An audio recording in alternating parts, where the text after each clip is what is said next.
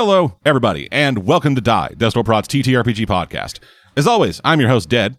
Joining today, we got Cave. Hey. We got Envy. Ah. Christ. We got Ruben. Hey. And we got some. Uh. Sorry, I didn't pick up any other noise that I made.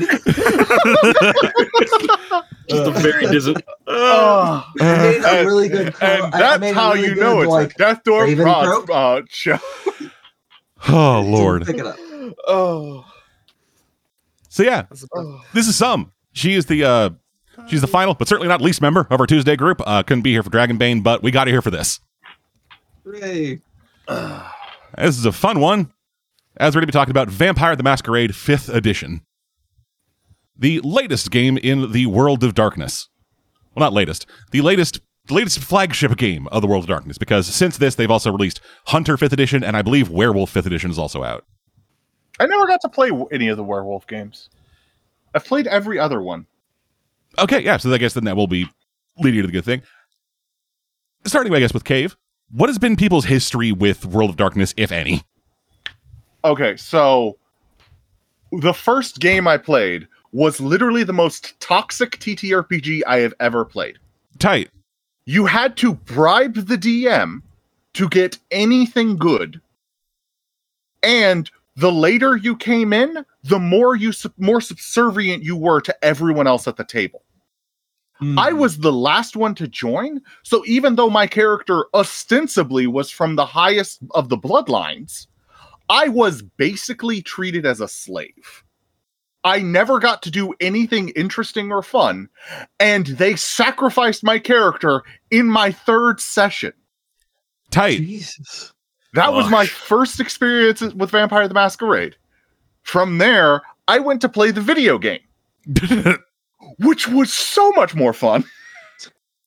Yeah, I feel like a lot of people who aren't, who like either aren't in the T T R P G thing or simply aren't in the vampire scene, know everything about Vampire from Vampire the Masquerade Bloodlines. Yeah, it's a great, it's a great game, great game. I wish like, like the version I have doesn't work, so I'm unhappy about that. Like I have to go and find how to make it work on my new computer. Uh, but after that, my like most of my vampire experience is from fighting them. Because I've played Mage the Ascension or Awakening, one of the two, and the guy, the D, the G M, storyteller, whatever it's called, uh, mostly used vampires because he knew how to make them. Uh, and then I played Hunter, where we were a bunch of humans, but one of us decided to be as wealthy as possible, so we basically had all of the good gear and could vaporize any vampire we came across. So is even that- though. Vampires were, again, the primary enemy, and yeah. So is that Hunter the Reckoning or Hunter the Vigil? Uh, Hunter the Vigil. Okay. Yeah, because I know that there is a vast gulf between Reckoning and Vigil in terms of power level of what you're doing. Yeah. Um, I at one point, we got a uh, eighteen-wheeler that we outfitted into a battle wagon, and we were being ch- like in a we were involved in a road chase. So my character just started throwing uh, C four blocks out the back and detonating them when they got close to enemy vehicles. And that was the whole fight. Like everybody else was just like, let him get close so we can stab him. And I was like, and C four and C four. Well, that was that sounds like fun. Oh yeah. Uh I also played a little bit of one of the new vampire games and couldn't get into it, so. Well, all right, then.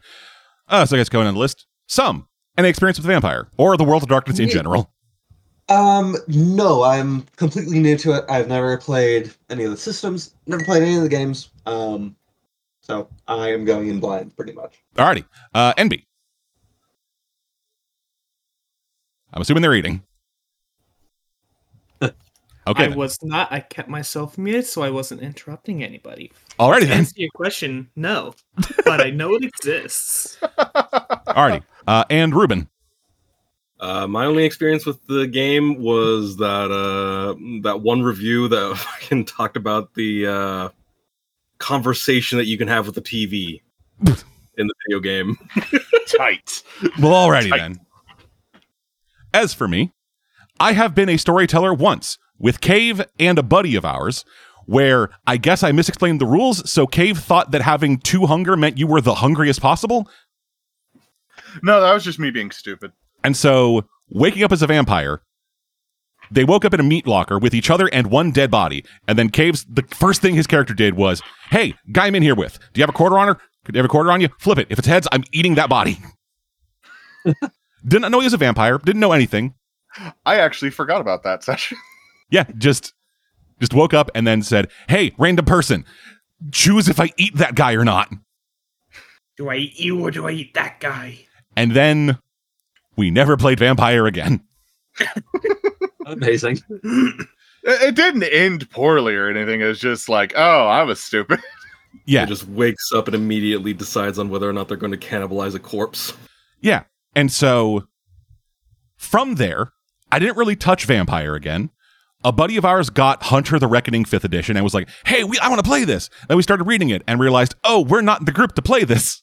And then getting into this book and like reading up on this, because I've like we chose this for the game to talk about in October a couple of months ago. Or a month ago. It's spooky season. You gotta spook. Yeah. I gave them some options and they chose Vampire.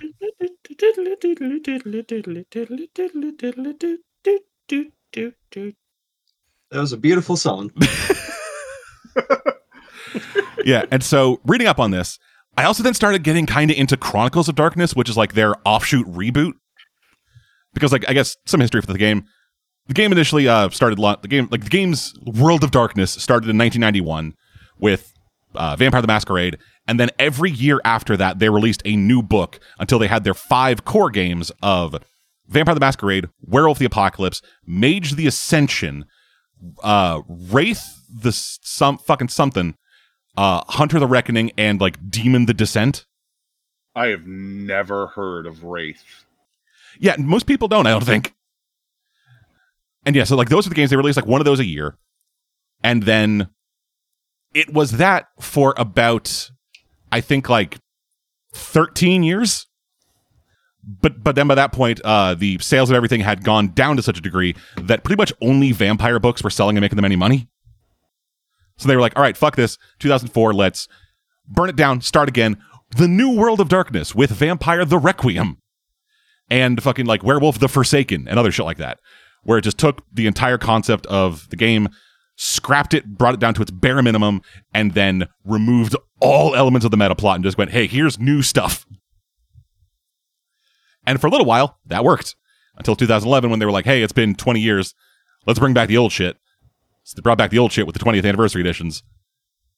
And then those did well. And then the history of Vampire the Masquerade is kind of nightmarish, specifically for fifth edition. Because they have had so many controversies surrounding this fucking system that has resulted in them switching publishers and development teams, I think, like twice. At least there can't be any A I uh, associated with it? Yet. Uh, but if they... Fifth, fifth edition's out. Fifth edition, like, fifth edition is currently out. They're still putting out new books. Oh, shit. Oh, no. Yeah, and also some old books where they just have some, like, real bad shit in it. Uh, so, like... Mm. On like the initial release of, or not even the initial release, before the initial release of V five, as I'm going to be calling it from now on, there were accusations of promoting the game to neo-Nazis, as well as having de- depictions of pedophilia in the book. Mm, what the oh, fuck? Really bad. Yeah. So with the yeah, so with, so with the neo-Nazi shit, the game has always had one of the clans be the outcasts and rebels. And from the initial inception of it, there has been, associated with the Bruja, people who were neo-Nazis be- being turned into Bruja. That they have also been very clear about, like, hey, fuck these people. You're playing monsters. We don't want monsters actually playing our game. There's literally a thing in the back of the book that says, that says, vampires are a welcoming community. Unless you're a neo-Nazi or some kind of racist, then fuck off. the the only correct way. Yeah. As Zangief said, just because you're a bad guy does not mean you are bad guy. Yes. And then with the pedophilia stuff, oh no. There was a, I believe it was like part of like pre pre-release stuff, like playtest stuff, there was a pre-built character or like a N P C or something that the way they fed was exclusively on children. Mm. And there has been some depictions of the embrace, as they call it in Vampire, as being somewhat sexual. Mm. I, I believe there's a point where like you can get like so addicted to being fed on by vampires that there's like an ecstasy re- element to it, like a yep. euphoria. And so having that related to children be like, oh, th- oh. no. Fuck. Yeah. Yeah. Yeah, so it's not great. And then they had a source book released later, um, after the game was officially out, that was like, hey, you know in Chechnya when they killed all those gay people? That was vampires. Oh, fuck. Oh. Yet nothing ever goes wrong involving real-life tragedy. Yeah, that's the best thing to do when you are... Okay, yeah. Fucking... Writing tip for people out there. If you're gonna have, like, monster stuff... and have them be like behind like world purge, like world stuff. Either do something from centuries ago that no one gives a fuck about anymore, or just don't do it. So you you remember how I mentioned I played uh, Mage the Ascension? Yes. You want to guess how that what what caused us to say, yeah, we don't want to play this game anymore? What's that? He had the vampires be the ones who did nine eleven. Uh, yeah, so Osama bin Laden, one of the... Uh, one of those. And I had actually forgotten that until you mentioned the real world.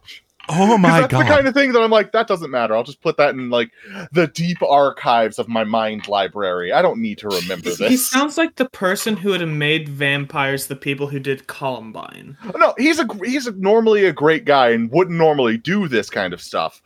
But guess what had happened, like, two months prior and was on everybody's mind? Mm. No. And like like pretty much like when he said that we found that on their computers, all of us universally said, too real. Yeah. I forgot that you're old. Jesus Christ. Oh. We're recording, so I can't leave the room. But know that I want to leave the room now. I mean, you be- can. But anyway. I'm professional, unfortunately.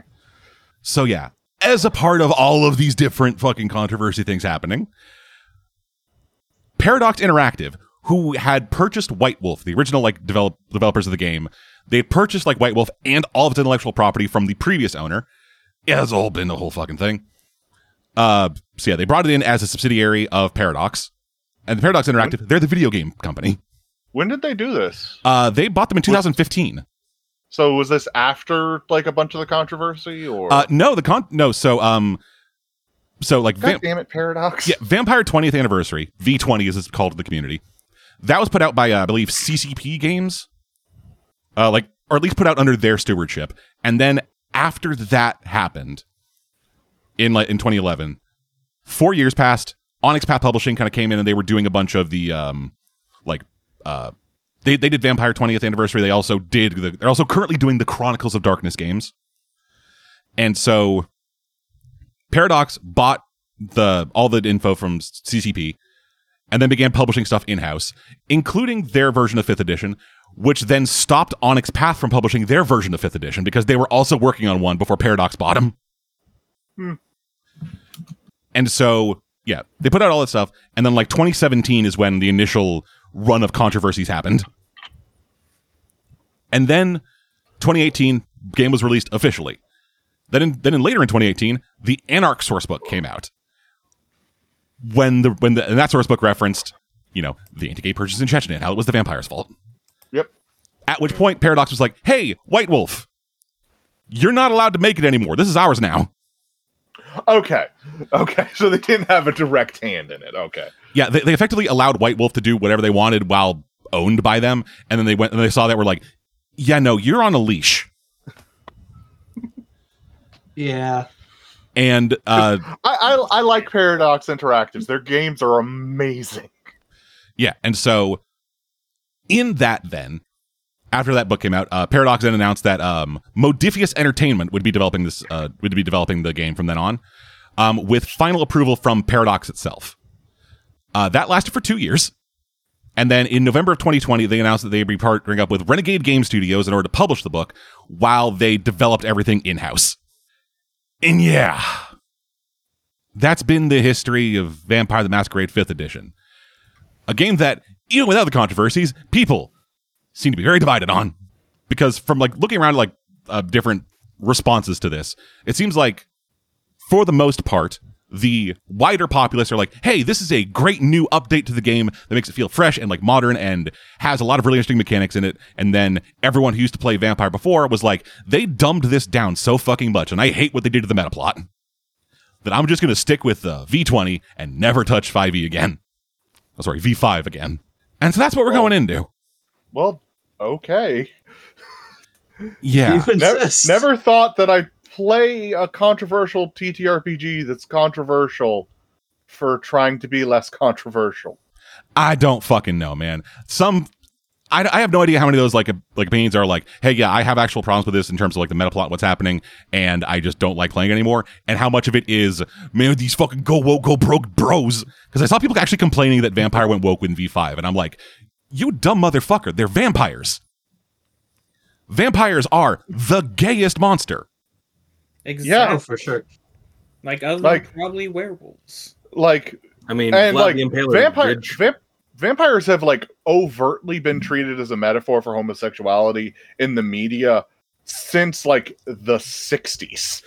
One of yeah. the earliest, vamp- yeah, one of the, like, very early popular vampire stories was just straight up about a gay woman.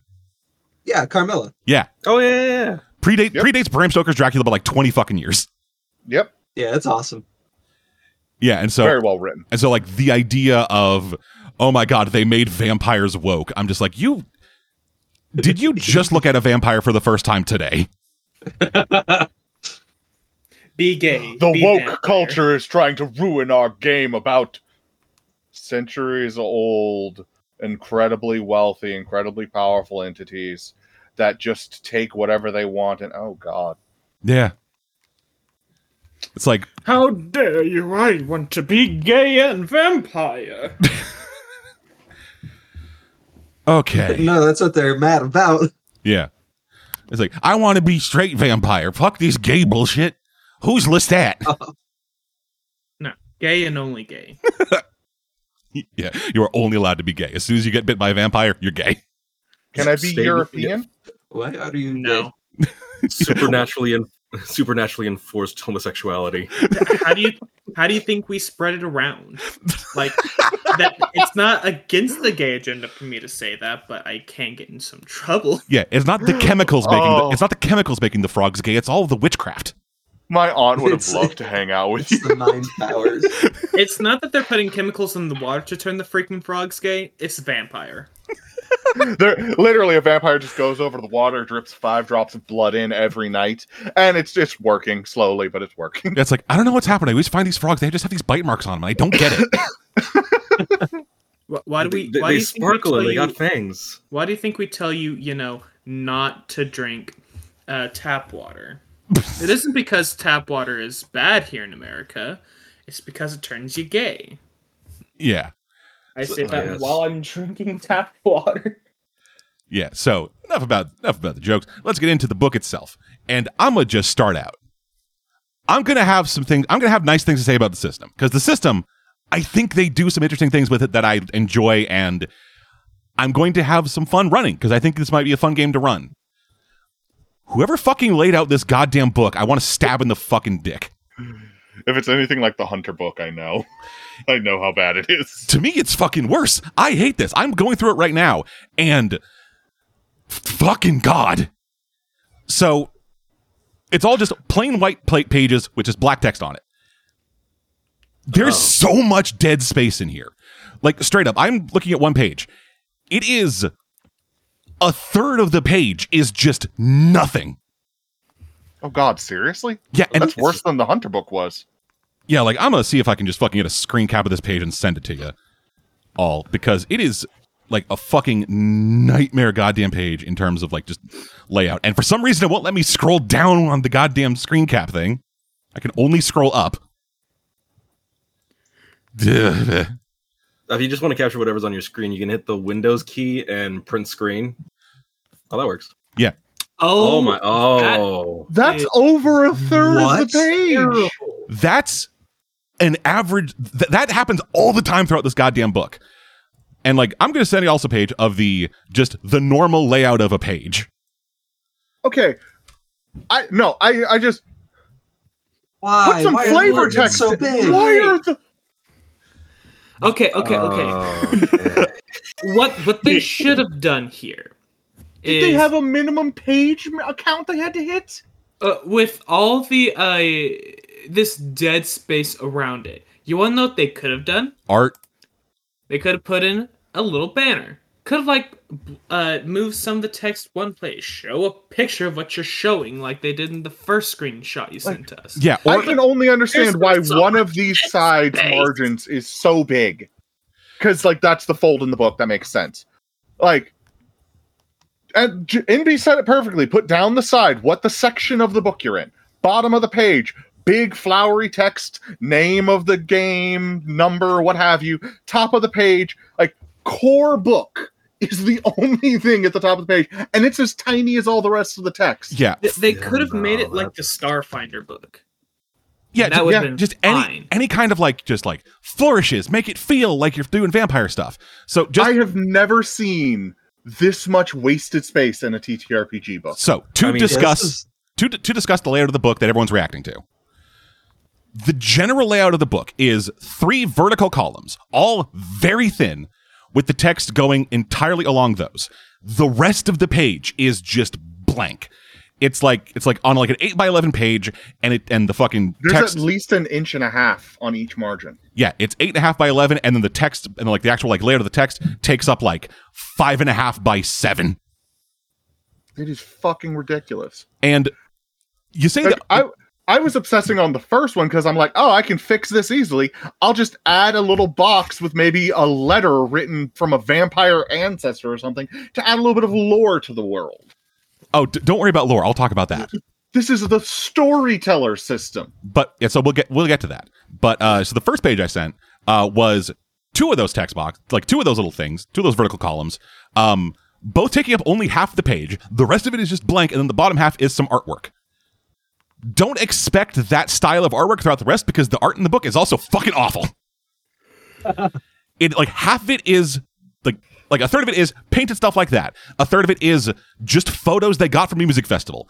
The other third of it is like heavily photoshopped and edited photos to give like, you know, the vampire feel to it.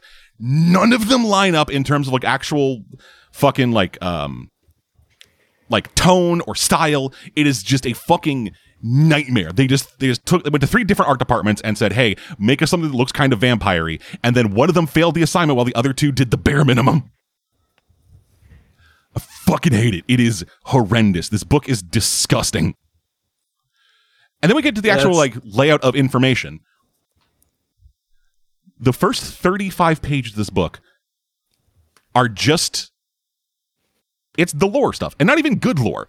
It's just like the first twenty pages is. I have a, another complaint. Okay, cool. We'll, we'll get the to your, layout. We'll get to your complaint in a second, because I'm in the middle of complaining. Yeah, I know. The first twenty pages is a letter written by. Well, we get to the end of it, and the big reveal is it's written by Wilhelmina Harker. For those who don't know, Ooh. Wilhelmina Harker is one of the main characters from Bram Stoker's Dracula. Uh-huh. Mm. Yeah, and uh, gets very poorly portrayed in most. Uh, film versions of Dracula. Yeah, uh, for those who have seen for those who have seen uh, the film version of The League of Extraordinary Gentlemen. Oh, I love that movie, but it is not a good it's not a good movie. Yeah, she's a vampire in that. She's also in, you know, the book, the comic book, and she's way better in the comic because she's basically the leader of the team. She's great. Her, the reason she gets put up, the reason she gets put in The League of Extraordinary Gentlemen is because she has experience surviving and defeating very powerful evil men. It's great. She's fucking great in that book. Uh, but yeah, so it's all just a typed out letter just explaining in no uncertain terms the core theme and shit of the goddamn world. Which is, which is the way she puts it, beast I am, lest beast I become. We'll get to that. After that, there is then another, like, fifteen to twenty pages of just... dumb in-universe shit that I don't fucking understand the purpose of, or the layout of, for that matter. Like, it is just so needlessly long and convoluted, and some of the shit is just literally unreadable. Because some of it's typed out, some of it is like page, like printed out layouts, and some of it's just handwritten notes. And the handwritten shit, I can barely fucking read half of it. Mm. Oh, I love that. So that's great.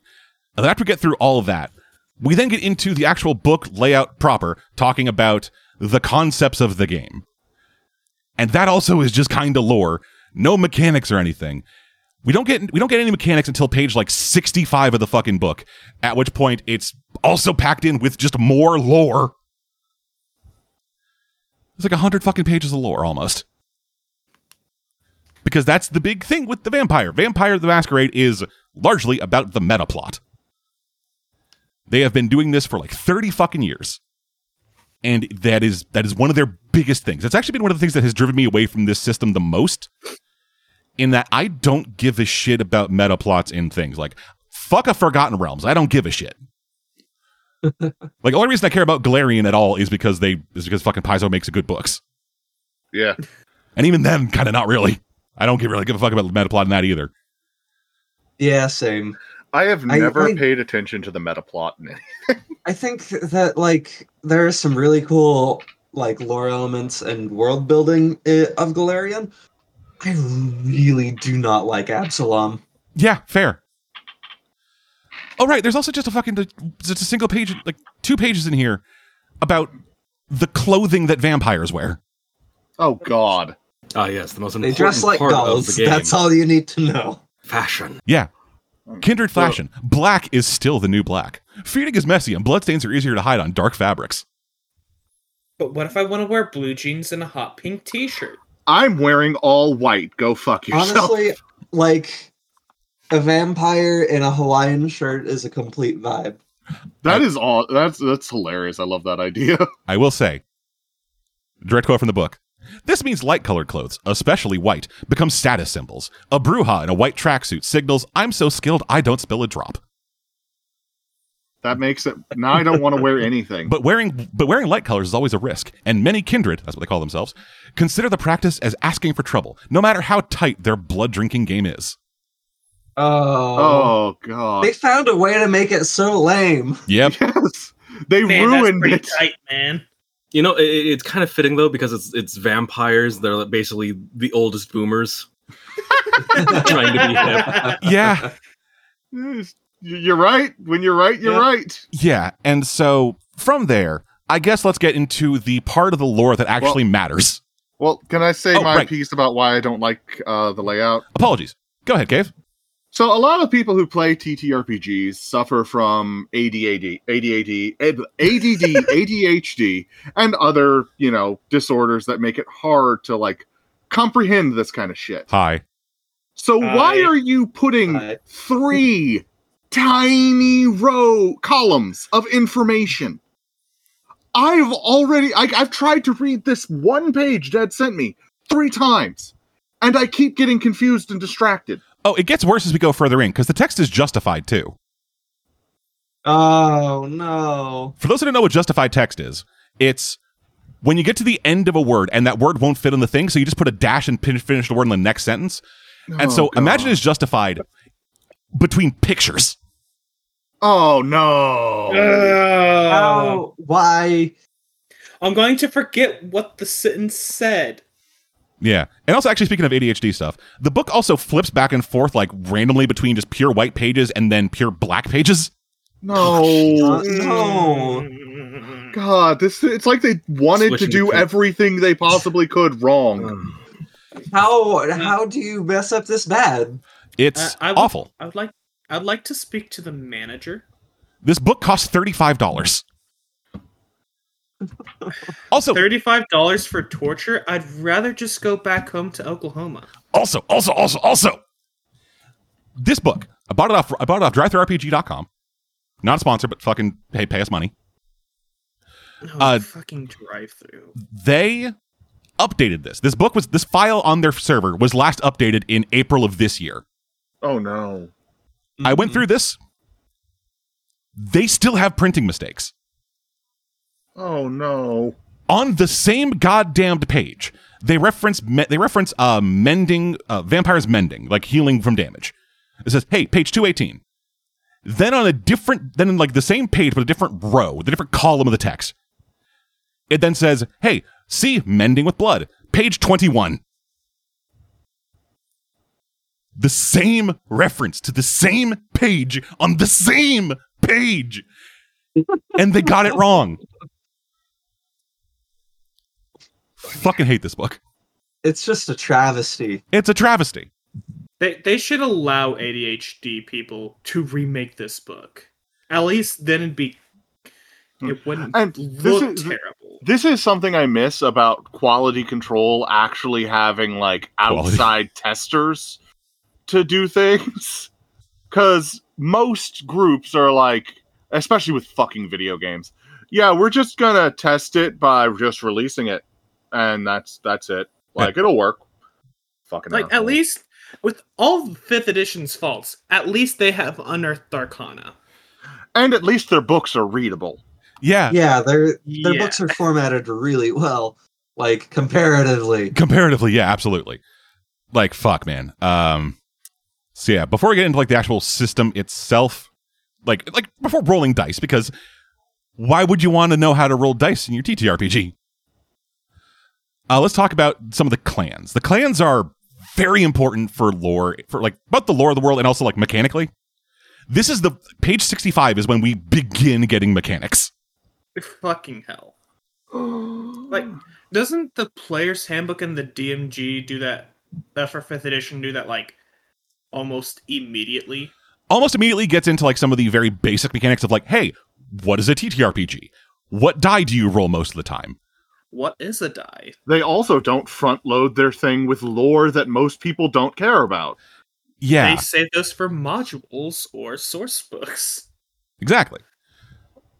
Uh, yeah, so within Vampire, as far as I'm aware, there are like thirteen or fourteen main clans, and then two other ones that are kind of weird.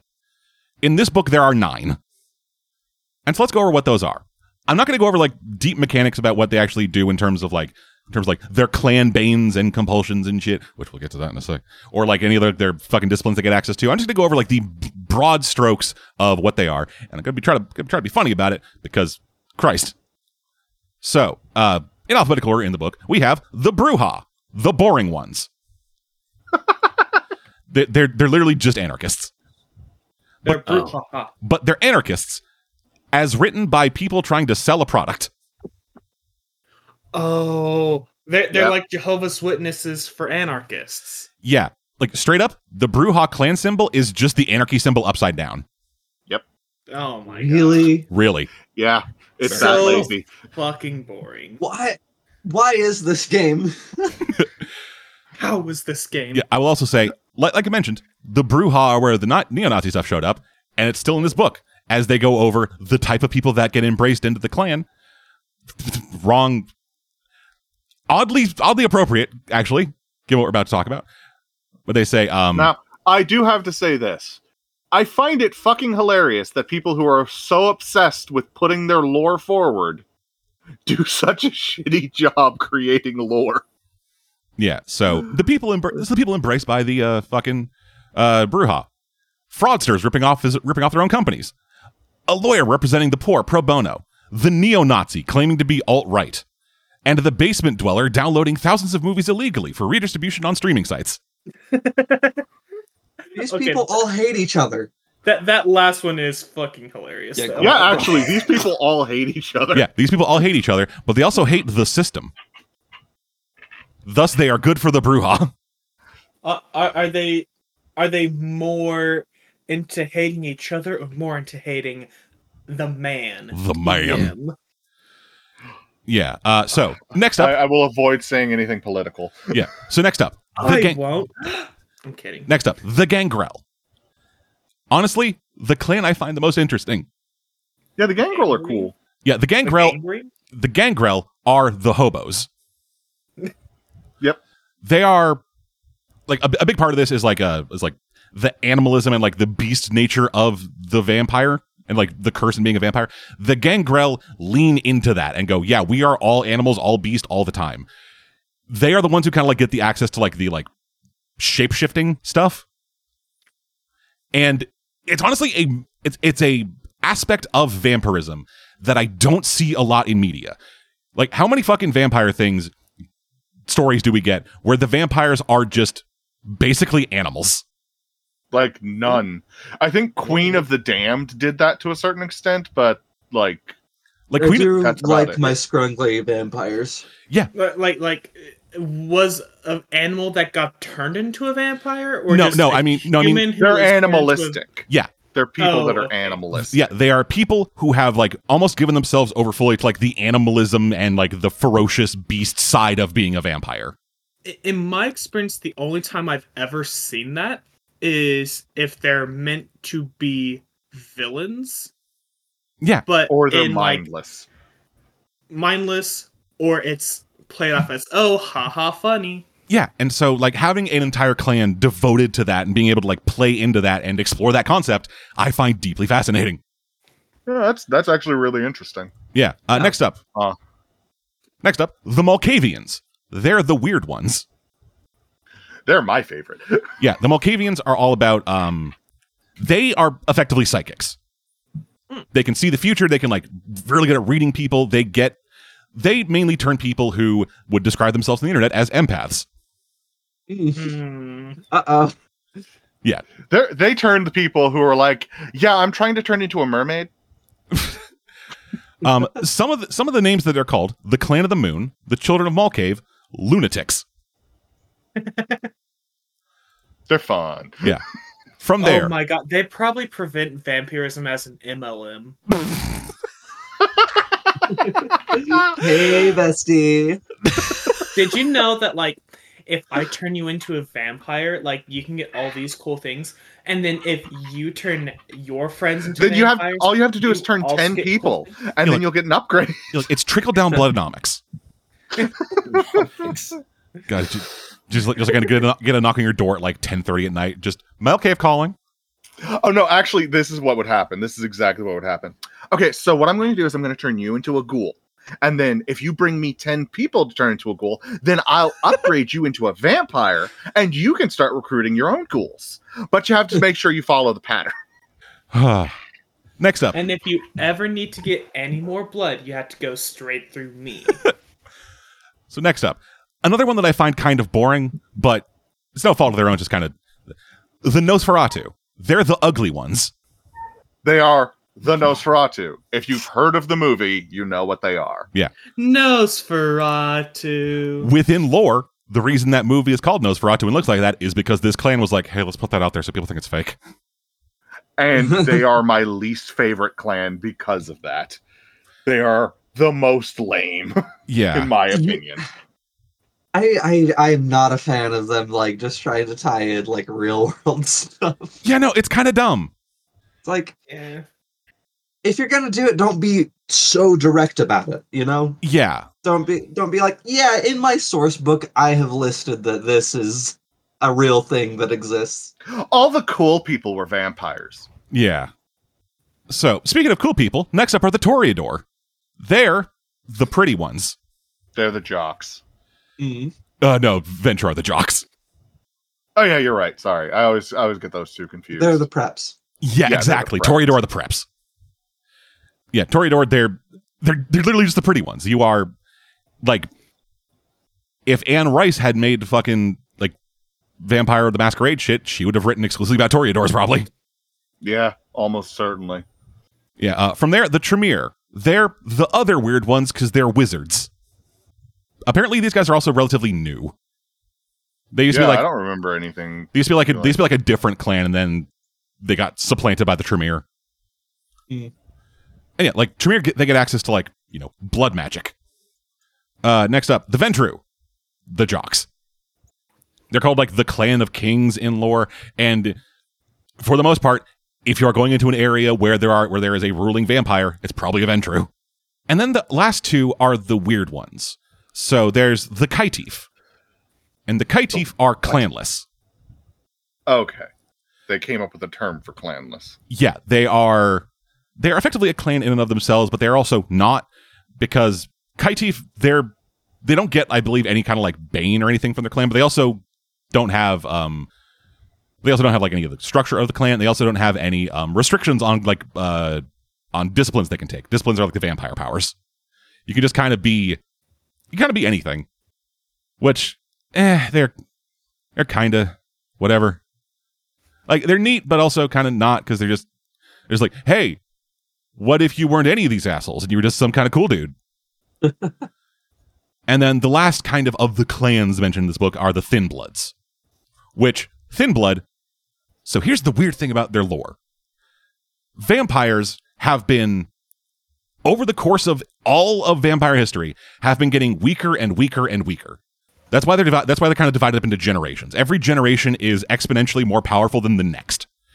With all the clans being based off of these fucking thirteen dudes called the Antediluvians, who are like the children of the children of Cain, because the first vampire is Cain. Yes, that Cain. Of course it would be. Yeah, and so I mean, I, I, I've heard that in like other, you know, ideas. Yeah, no, a comic book I really love about the power of murder uh, actually says the power came from Cain, and then it got turned into a workout method sold in the back of comic books. I mean, to be fair, in the Bible, Cain is the first person to have ever committed a murder. Yeah, if anyone wants to check out a fun comic, check out The Strange Talent of Luther Strode. But anyway, yeah, so um, yeah, as the kind of the clans, like as, as the generations got like further and further on, the blood got weaker and weaker and weaker, to the point that um, the thirteenth and fourteenth generations, if they try to like make a new vampire, they're probably just going to make a Thin Blood, which a Thin Blood is, hey, what if a vampire kind of sucked and what if a person was a bit fancy? Like they have, they have enough blood in them of the vampires that they're able to like go out and like have some kind of vampire powers, have some vampire stuff, and they can feed on blood, but they also, it's so weak that they can also just like go out into the sun and be fine, uh while also uh being able to, they're Twilight vampires. Uh, what if Twilight no. Twilight vampires are blood fairies. Yeah, let's get that correct. Yeah, this is this is like what if Captain America was a vampire. Like, that's the idea. It's like someone got someone went to go like, get bitten by a vampire, but instead that's of becoming an actual a vampire, Elseworlds tale, if I remember correctly. It's a what ifs tale, motherfucker. What ifs? That's sorry. I was raised on D C. I'm sorry. I know, but no, yeah, it's it's like what if it's like what if a vampire went to turn someone else into a vampire, but instead they made a Captain America. Yeah, that that is actually a comic, if I remember. Yeah, it is. But yeah, and so that is that is it for the lore side of things. That was forty-five minutes, for fuck's sake. God damn. Now let's get into the actual rules that start on page one hundred fifteen of the fucking book. Gee. Why? Yeah, and hey, guess what? We're not done complaining yet. I have a sticky note on my fucking computer listing all the different stuff, and from the start of the rules to them mentioning hunger is over one hundred pages. What? Sorry, over. Sorry, actually, no, it's not over one hundred pages. It's exactly ninety pages. One of the central, like, mechanics? Me- mechanics? Yeah, the central mechanic is ninety pages into the start of the rules. Why? Okay. So. Why are you like this? For those who don't know, Vampire the Masquerade is a D ten dice pool system. I love Fistful of Dice systems. How all mechanics, how all roles work in this is you combine either an attribute and a skill, or an attribute and an attribute. All attributes and all skills are rated on a scale of one to five, with one being dog shit and five being the best. You then gather up. You then gather up a number of dice equal to those two pools added together. So, say you were doing like a strength brawl, just going to fucking punch somebody in the face. Your strength is three, your brawl is two. You're rolling a dice pool of five dice. On a roll of six or higher, that counts as a success. You get, uh, and the general thing is like an average difficulty for everything is difficulty three. So with that same strength brawl thing, rolling five dice, you have to, if so long as three of those dice are six and up, that is a success. Hmm. If you roll a ten, that's a success. If you roll two tens, that's four successes. For every pair of tens, those tens count for double. And that's the critical. And then the, then from there, we add in hunger. Because hunger, as a vampire, is n- ceaseless. It is never-ending. You are always a little hungry. and that hunger manifests itself in your dice pool. Hunger is rated on a scale of one to five, and whatever your hunger rating is, you replace that many dice from your dice pool with hunger dice. So keeping that thing of uh, five dice, three from strength, two from brawl, if you had, say, hunger two, you would then replace two dice from there with hunger dice. And hunger dice function nearly identically. A six, a six or up is a success. Difference is with the ten and with the one. Because if you if you roll a ten on a hunger die and no other tens, it's just a success. Things are normal, things are good. If you roll if you roll two tens with one of them being on a hunger die, that's a messy critical. Where you succeed at what you're trying to do, but your beast does it. And the beast is like the vampire drive. So mm. the example they give, uh, the example I've seen given a lot of times is just the easiest one. So you're going to pick a lock. You make the roll. You get you get a normal success. You open the lock. Everything's fucking hunky dory. You get a you get a messy crit on on a thick pick and lock. I mean, the door gets opened mainly because the door's not there anymore. And like there are like other mechanical things uh, getting into this. Um, it's probably not going to come up a whole lot. I say that knowing Cave's going to be in this. Hey, why are you why are you upset? It's, you crit all the time. Oh, I thought you were being. I thought I thought I, there was something uh, that I was I should be offended about. No, it's just saying you crit constantly. Oh yeah, no, there's going to be so many fucking messy criticals. Yeah. Um. Then the other big thing is bestial failures. If you roll a one on a hunger die and fail the roll, then that's just bad. And your beast gets angry and does something bad. Um, typically, the most like av- the most like normal thing to happen is you get a, you must act out a compulsion, which fuck I, I guess we'll, we'll get to those. But there's also an option of like losing dots on an advantage, having other shit happen, taking aggravated health damage, because there are two types of damage. Again, we'll get to that. We'll get to all of this. A lot of things are happening. And yeah, so those are the two main ways that hunger um, manifests itself in terms of dice rolls. I feel like I want to point out that he's supposed to be selling us the system right now. Yeah, that, that's I know. what I've kind of thought this entire time. I know, like, I know, I know, I wow, know. This is sounding. I know, but here's the thing: I like this having having like the having like the hunger thing as part of like the as part of like the like your dice pool stuff and the messy crits and the bestial failures. I actually really like those. Like, yeah, this like, is like that is a cool yeah. concept. Yeah, because like the yeah, idea, that, I, I do think that's a cool idea. Yeah, because like the idea with this is like you have a beast inside you; it is constantly gnawing at the edges of the cage, trying to get out. This it's just where my demons at. Yeah, sure. Uh, like, and so having this is probably mathematically way more likely to happen than not, and so it's just going to be a thing that's constantly happening where you're all just basically beasts all the time because it's constantly critting or, be- or bestial failing because like it's going to happen a lot. Yeah. But at the same time, it's a very interesting way to meld in like the narrative of your system with the mechanics of it. And it's a thing that I really like. And again, like with a lot of my problems, like for going through this stuff, it's kind of layout because, hey, every single clan has a compulsion to them. Like if like if you were to get a bestial failure as a Bruja, then you have to go against orders in the next in the next little bit. Otherwise, things go poorly for you. If you are If you are like a fucking Toreador, you have to then obsess over a fucking thing that you find beautiful. Be it a song, some artwork, some blood spatter, the sun rising. You then have to just fucking look at it and be like, oh, that's pretty. Why am I on fire? And again... Oh god, I am melting. Yeah, and again, the clan stuff is starts at page sixty-five. The clan compulsions are listed on page two hundred ten. Because that's when it fucking starts. It's a layout thing. Again, it's bad. Yeah, and so speaking of actually hunger, the way you slake your hunger, as they call it, is uh, through feeding on people. You know, obviously. Yeah, naturally. Um, within the system itself, there are like a bunch of different predator types, as they call them, which are just your preferred method of feeding. And all the different predator types give you like certain benefits. Uh, like, let's see here, some of these. Uh, bagger. You are a person who traditionally just doesn't doesn't drink blood from real people. You drink blood from like bags. You you get bagged blood from like blood clinics or like black market stuff. Mm. And so that would give you bonuses to like your thievery and larceny stuff. It would give you um some it would give you uh the access to obfuscate, which is one of the uh vampire vampiric disciplines that make you like can be invisible and shit. That was actually my preferred method in the Masquerade video game, was to just buy blood. Yeah, uh, there's Consensualist, where you only feed off people who are willing to be fed on, where you get access to like um, where you get access to like bonuses to like medicine checks as well as persuade as well as persuasion checks.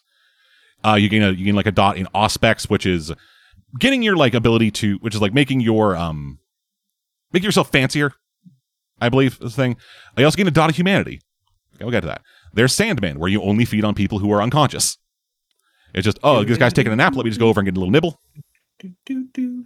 God, that I'm now I'm thinking about Fallout three. I'm thinking Bill Cosby. Christ, Ruben. Jesus. It's like drop top zip zap zulibop. Oh. Yeah. And then they're also just like, you know, the vegetarian vampires or whatever, where you are only feeding on animals. And I'll say and I'll say this. I like all that stuff. The thing that fucking pisses me off about it,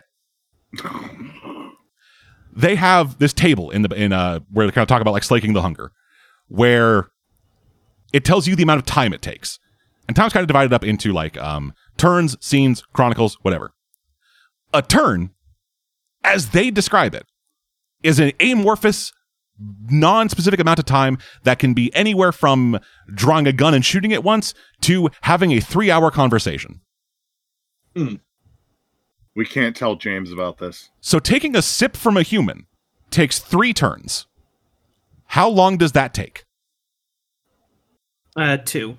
Depends on how convenient it is for everybody. Yes, because with the way they described it, taking taking a drink from a human will will slake one of your hunger and can take anywhere from twenty seconds to nine hours. Mm. Uh, we don't need hard rules. Uh, it's storyteller. We're narrative forward. Th- this just sounds like gritty realism from fifth edition. Not only kind of bad. It's just, it's so it's so weird. It's so weird having like this like like it's so fucking weird having something be like, hey, it takes three turns to do this. How long is a turn? Yes. Like, if you're going to have a thing be turn-based, have your turns be a set amount of time. Because, again, like, yeah. like I said, you, you can spend one night drinking from a person, or you can take a couple seconds to drink from the person. It will take the same amount. It will slake the same amount of hunger, which is one, by the way. Time exists. Yeah. I will say, the I will also say, the only way, the literal only way to completely remove your hunger is to completely drain and kill a person. Oh, I know what I'm doing. Doing that will slake your hunger for like a scene. You will then get hunger back, and you'll also be breaking the masquerade, which means that every single uh, person of higher sta- station in your area has free license to just murder you. Oh, I know oh. what I'm not doing. I know what I'm doing. Yeah, because that's the thing you gotta keep in mind. If you're a Bruja, you do it anyway. Yeah, because the thing you gotta keep in mind with this, the masquerade, as is mentioned in the title, is the most important element of vampire society. I think vampire has vampire society has like six tenets, and the first one is the masquerade. If you break any of those tenets, then the fucking neo-feudalism lord of your area, because vampires work on a system of neo-feudalism. Yep. They have completely within their rights to just have you murdered. And given that they are probably of higher generation than you, they can do it easily. In the video game, they actively do that as like the first scene. Yeah. Not murdering you, murdering your sire, because they did it without asking. Yeah. And so, um, yeah. And so, like I said, vamp- uh, hunger is rated on a scale of one to five. Um, and you can actually risk getting more hunger in order to gain new abilities or new bonuses uh, through something called rousing the blood.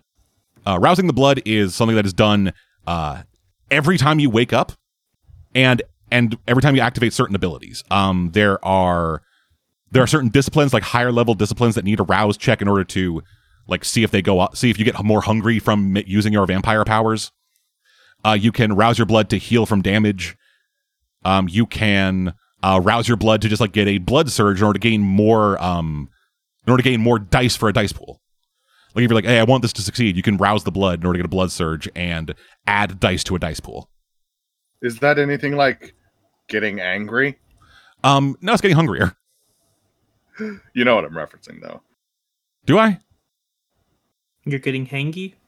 When I played the Mallard. Right. Right. Everything was an excuse to get mad. uh, well, actually, now that you mention it, uh, the, there is the risk of going into a frenzy. Yeah. Um. In particular, for hunger, as re- as relates to hunger, um, there is a hunger frenzy, where, with all frenzies, a certain thing will trigger a check. I believe it is a like willpower check combined with your humanity, or something along those lines. And once you, if you fail that check, you then go into a frenzy. With there are three kinds of frenzies: a fury frenzy, a hunger frenzy, and a fear frenzy. And then it's just yeah, you you make the check. If you fail, this thing happens. If it is a like, if it is a fury frenzy, then you just become a whirling dervish of just bestial violence, and you have to kill the thing you are angry at. Once it is dead, you then have the ability to potentially drop out of that frenzy. Uh, with hunger, you are... Hunger frenzy only really triggers if you are at hunger four or higher, uh, at which point you then have to eat, and you are most likely to drain somebody dry. And there is the terror frenzy, which is... if you are exposed to fire or the sun, you can potentially just go crazy out of out of pure terror. Because fire is one of the few things that can actually really damage a vampire. Uh, so yeah, let's get into damaging a bit. Uh, because with this, there is conflicts. You'll be getting into conflict stuff. Um, there are technically four types of damage you can take. There is um, superficial and aggravated of both health and willpower damage. Health damage is obviously just health... You know, just getting beaten, stabbed, set on fire, what have you. And then willpower... I've been wounded. Yeah, and then willpower damage is if somebody gets, like, a sick burn on you in an argument, that's willpower damage. Defeating oh, so if cooler... It's kind of like Disco Elysium, where you have, like, um, physical Not... damage that you can take, but also you can take emotional damage from sitting in a chair. Exactly. Thine mother. Yeah, exactly. Like, like Disco Elysium is actually a really great comparison for in terms of, like, damage types for this. Uh, but yeah, so yeah, so superficial damage is um, for vampires stuff like punches, kicks, non-lethal stuff, and regular weapons. So if you get shot by a gun, that's the same as being punched in the face. Um, aggravated damage is particularly for vampires fire, sunlight, and the claws and teeth of other supernatural creatures. So like you get punched in the face by a vampire, that's way worse than being punched in the face by a guy. And then, yeah, that makes sense. Yeah, and then they actually mention um, attacks that reveal secret knowledge about the target or attacks from close friends and trusted figures do aggravated damage to willpower. Oh. Yeah, so um, you have a health track and a willpower track. Um, both of those determined by your um, statistics. I believe health is stamina plus three, and then willpower is like composure plus resolve. And when you take superficial damage, you get you, you, super, superficial damage is always half damage. And you mark that as a slash in one box in the track, and then aggravated damage is marked by an X. If your track would ever be filled up, either track would ever be filled up, you then become impaired with um, with um, being physically impaired, um, impairing your physical pool, so anything involving strength, and then impaired willpower being your social and mental um, pools. Because, uh, yeah, the things are divided up into, like, physical, social, mental, with each of those having three attributes, and then those tracks having nine skills each. There's a lot. There's a lot of stuff you can do in this system. There, I like I like a lot of skills, and it's like kind of interesting the way they like divvy stuff up because you can because you can have like a mental pool to shoot a gun. Like that's kind of one of their main things. Is like it's like a composure plus firearms is your main gun stat. But then you can also have like manipulation plus brawl or some shit to be, to be or like fucking feint somebody out and juke them out and fight. There's a lot of interesting combinations of stuff that I really like how they work that in, work that in. Healing and stuff, that's all done through like uh, just spending time or rousing the blood. And yeah, uh, specifically rousing the blood heals a very specific amount of damage determined by your blood potency. And in the quick start we're going to be going into, none of that is mentioned. Oh, lovely. Yeah. The, the quick start oh, thing... Lovely. The quick start thing that we're doing, because we're playing the quick start, um, it it cuts out like half the core mechanics. Ah. Why? because it's for people's first time playing the game, and we gotta ease them in. You don't fucking throw people into fucking and dick first if you want to fucking get learn to play your game. And there's also no, a, but you also don't cut out half of the game. And there's also a narrative first game. Why introduce the, the mechanics? It's also a narrative forward game, so they don't want to bog you down with mechanics. They're fucking assholes. I, I, I'm very hungry. Tell us how you really feel. I'm very hungry and doing this and very angry. Fucking, if you assholes out there doing like doing like oh, the only way to fucking do narrative forward is to do rules light games. Go fuck yourself. I hate it. You can have mechanically dense games that also have a strong narrative element. And we will prove this eventually. Yeah. I don't know. I there's stuff I I had a full fucking list of things about shit you could do. I'm I feel like I feel like at this point I've explained enough of like the core mechanics of the system. At least the core mechanics that we'll be dealing with, because there's also a bunch that just don't fucking come up because they're not in the quick start. See, now I'm the thing I'm most worried about is one of us being like, "Hey, can I use this ability?" And Dad's like, "That's not mentioned anywhere in the quick start." No, I'm mainly bringing it up because I mainly bring mainly thought about bringing it up because I'm going to be allowing it. Okay. Because like, if it's in the core rulebook, you can fucking do it. Hey. Yeah. Uh, only other thing to mention, uh, worth mentioning, uh, with willpower. You can spend willpower to re-roll dice. Ooh. Yeah, remember, willpower is your social health, and you can essentially take superficial willpower damage in order to re-roll any three dice from a dice pool that aren't hunger dice, which is actually kind of a fun thing, just like taking like mental damage in order to re-roll stuff, but also not being able to re-roll your hunger. And there's interesting shit in that of like being able to try to avoid a bestial failure or avoid a messy critical.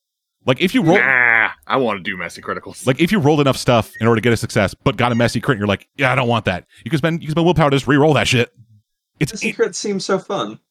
It does seem fun, but it, yeah, but there's going to be times where you don't want to just rip the door off and throw it at the guard.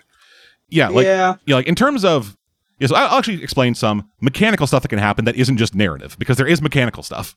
Um, if you get a messy crit, you could gain a stain. From committing a, from committing a monstrous action. A stain is effectively humanity damage, because everyone does have humanity in this. Humanity is a stat that um, constantly goes down. Like, say, if you rip a guy's head off. Yeah, um, yeah. All of you will be starting effectively at humanity seven, which means you're you're basically monsters, but you still have some humanity. You can like you you can like rouse the blood in order to like have food taste good. Um, you can. By by being humanity seven, you can fake having sex with a dexterity charisma test.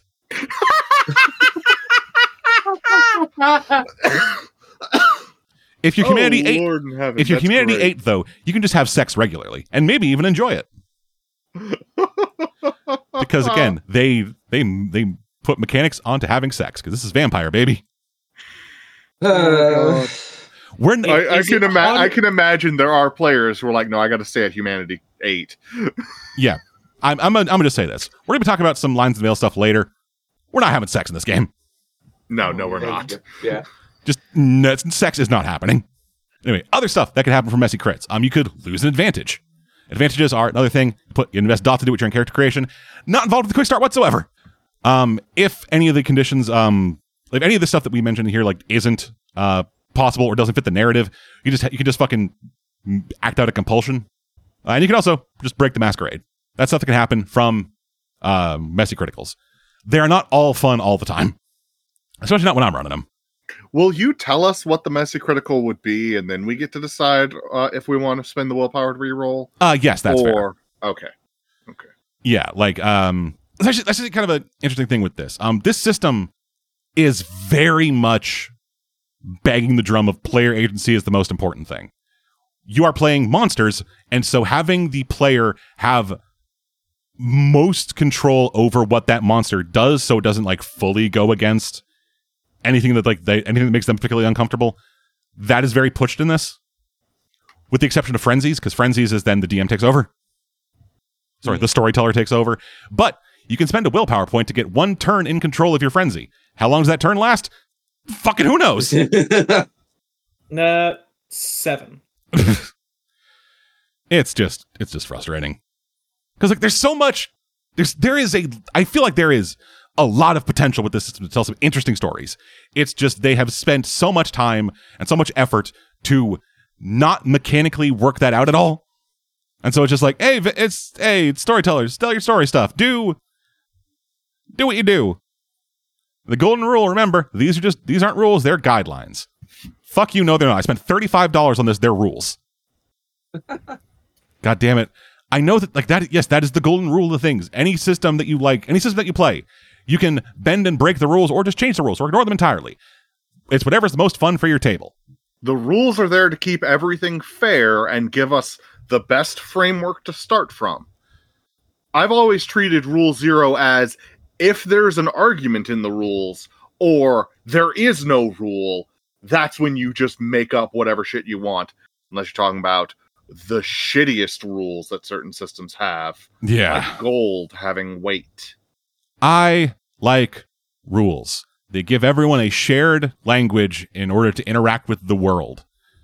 And then you don't have a D M who just asks you for money in order to allow you to do anything you want.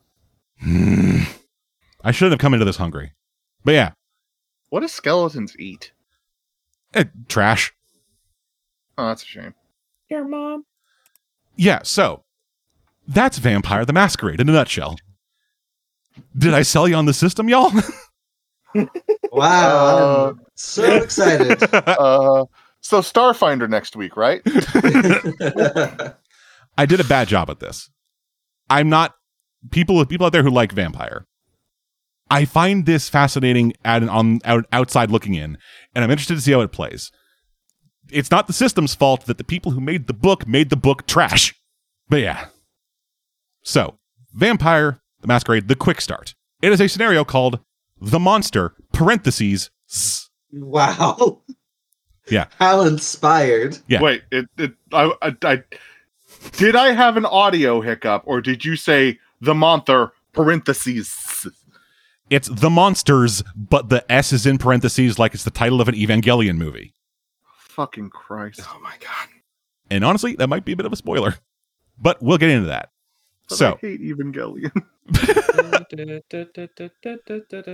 So, we're going to have a bit of a Rule Zero thing, just kind of talking about stuff that's going to be happening in the book, and it's stuff that's going to be happening in this quick start.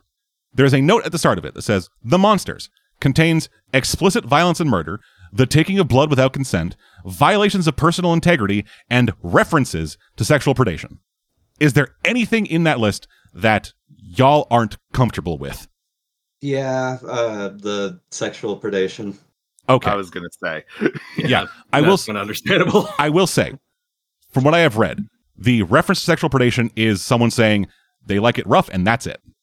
It doesn't get into any uh, specifics within the within the narrative, and I'm not going to get into specifics either. Do you want? We, we can just have that removed entirely, or we can just like, or we can just like play it down a bit. We don't. Like, I'm gonna be, I'm gonna be. When we actually play this, I'm gonna be putting a soundboard thing in there for an X card, which is gonna be like the fucking Family Feud strike noise. So if something makes us too uncomfortable, we can just be like, and eh, that's where that is. Exactly. Yeah. Yeah, because th- this thing is some stuff in the back of the book about like lines and veils, X cards, being able to just walk away from the table at any time because that's the table. It's an open door. Anyone can leave if you're too uncomfortable. You need a minute. Those are all in effect. Safety right. to, safety tools as like terms of like lines, veils, that stuff. Those I think were a great addition, and I actually really love them. Having the fucking like nineteen different things, we have to download a fucking like branded pack of cards. That's the shit where I'm like, that's gone too far. Yeah. But yeah. So uh, I'd prefer if all references to it were just removed, because that kind of shit just makes me uncomfortable, and th- that's when I just like sit there and like, eh, I'll just wait for Same. This part to be over. Okay. So sexual predation, just that just out. Um. Downgrading that to just to um kind of similar like veiled references of just like domestic abuse. Is that too far, or is that okay? Because again, we're playing shitheads. We're playing monsters with monstrous yeah, yeah, people. This will not yeah, be, I mean, yeah, this this specific stuff will not will not be stuff y'all have done as characters. This is gonna be stuff N P Cs okay. have done. Because that was gonna yeah. be my thing. Like like so long as my character doesn't have to participate in it, because yeah, yeah, there are some things where like I'm like, fuck no, that's horrible. Why would anyone ever do that? Yeah, I'd rather and... not play the murder rapist necrofucker. Yeah, none of you will be playing yeah, none of you will be playing uh, characters, from what I have read, none of you will be playing characters who were involved in anything sexual. Good. Oh, yes, perfect. I'll be playing a nun. A vampire nun. Hey, it could happen. Yeah. I mean, hey, they talk about drinking the blood of Christ all the fucking time. I thought this was a narrative first. That's not actually... yeah, the blood and body of Christ. uh, so, yeah. Um, yeah. Anything else that we think of, like, in the meantime, we can send in the chat, talk amongst, talk amongst ourselves. Anything on the day that comes up that we didn't think about beforehand, that's what the X card's for. Yep. All right. Yeah. We, we, we're playing this, like, it's a thing, it's a philosophy I have with horror games where I want my players to be, like, with, like, the horror stuff, I want to make my players as uncomfortable as they are comfortable being. Mm. Yeah. Uh, Just like with a horror movie, book, or video game, you should be able to put it down. Yeah. Part of the fun exactly. of horror is being uncomfortable and being taken out of comfort zone. You want to be able to just, like, eject out of that if it gets too much. Yeah. That's actually yeah. why I can't play, like, most horror video games. Like, the, uh, the dark picture stuff isn't scary enough to freak me out, but, like, I still remember when I was a kid playing the second Harry Potter game when the demon dogs attack you and just having to, like, walk away. My brother still makes fun of me for it. Alrighty. Uh, and so, um... with that, we also now move on into character selection. There are four characters in this quick start. Hey, how convenient. What? Yeah, this will be our coterie. But that uh, means Ghosty can't play. So um, normally we do like dice roll stuff for this, but there's a dice roller thing we got to do with that. And like, I don't want to have to adjudicate weird fucking rules of like, hey, we both got the same amount of successes. Who goes first? So I'm going to just go down the list of who we have, uh, starting with Sum, because she's new here. Yeah. So I'm going to give you the character name and their concept, which the concept is the broad overarching thing of who is this character? Simply just like one to two okay. words. So we have right. we have Eileen Doss, the Muse. We have Charles Cruz, the White Hat. We have Juana Jones, the Cat Lady. I hope I'm pronouncing that name right. And we have Paul Clooney, the quote-unquote protagonist. Hmm. Uh, uh, uh I guess I could be the Muse. Alrighty. Uh, the first oh. one. Alrighty, that is Eileen Doss, the Toreador. Yeah, okay. Eileen Doss. Yep, I oh. and, I, and I'll be sending you all the character sheets um, as soon as we're done here. I, I Please tell me that Juana isn't a Nosferatu. We'll get there. Okay, it's your choice. I'll, I'll take Juana. She's a Nosferatu. You wanna play a Nosferatu? No, I really don't. I hate them because their whole gimmick is yeah, we're, we're ugly. Yeah. Well, no, her gimmick is she's a cat lady. No, her gimmick is she's ugly. That's her gimmick. All these characters have all these characters have a parent age, and hers is indeterminable, at least sixty plus. Everyone else is late thirties, well, except for Eileen. She's she's late twenties. How do you spell it? Um, J U A N A. That's what I thought. Yeah, I think it's just like the like female version of Juan, but I don't know, who knows. Alrighty, uh, next up, N B. We have Charles Cruz, the White Hat, and Paul Clooney, the protagonist. Uh, Charles, the protagonist, quote unquote, and who else? No, it's Charles Cruz, Charles Charles Cruz, who's the White Hat, and Paul Clooney, who's the quote unquote protagonist. Those are our two remaining. Like, I gotta see who the White Hat is. Well, not the White Hat, uh, the protagonist. Alrighty. So that leaves uh the so that leaves the White Hat, Charles Cruz, to Ruben. Uh, uh, the glory of being last and being last on the line in terms of um alphabetically. Ruben s- sets his name to uh, something with A at the start. A Ruben. Aardvark Ruben. Double A. Now you know you're going first. Alrighty, so let's send off these character sheets. There is Eileen. There is Charles. There is... I'm so unhappy. Juana.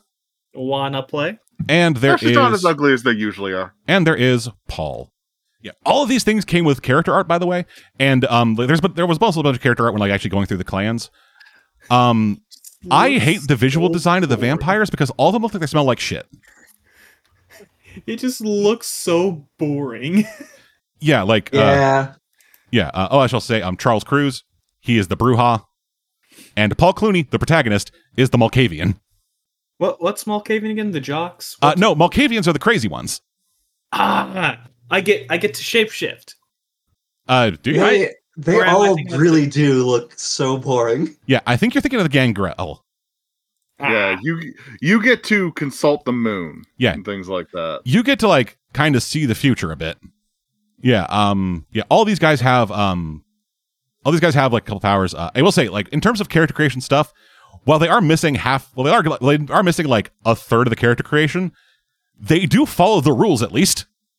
Yeah, all of them uh, in terms of build have the like same have like all the same general layout of attributes, which is I believe it's one do- like one attribute at four dots, three attributes at three dots, four at two, and one at one. Yeah. Hmm. And then as terms- soon as I heard Cat Lady, I was like, "That's going to be the Nosferatu," and some is not going to pick them, so I'm going to be the Nosferatu. As I stated before, I don't like the Nosferatu.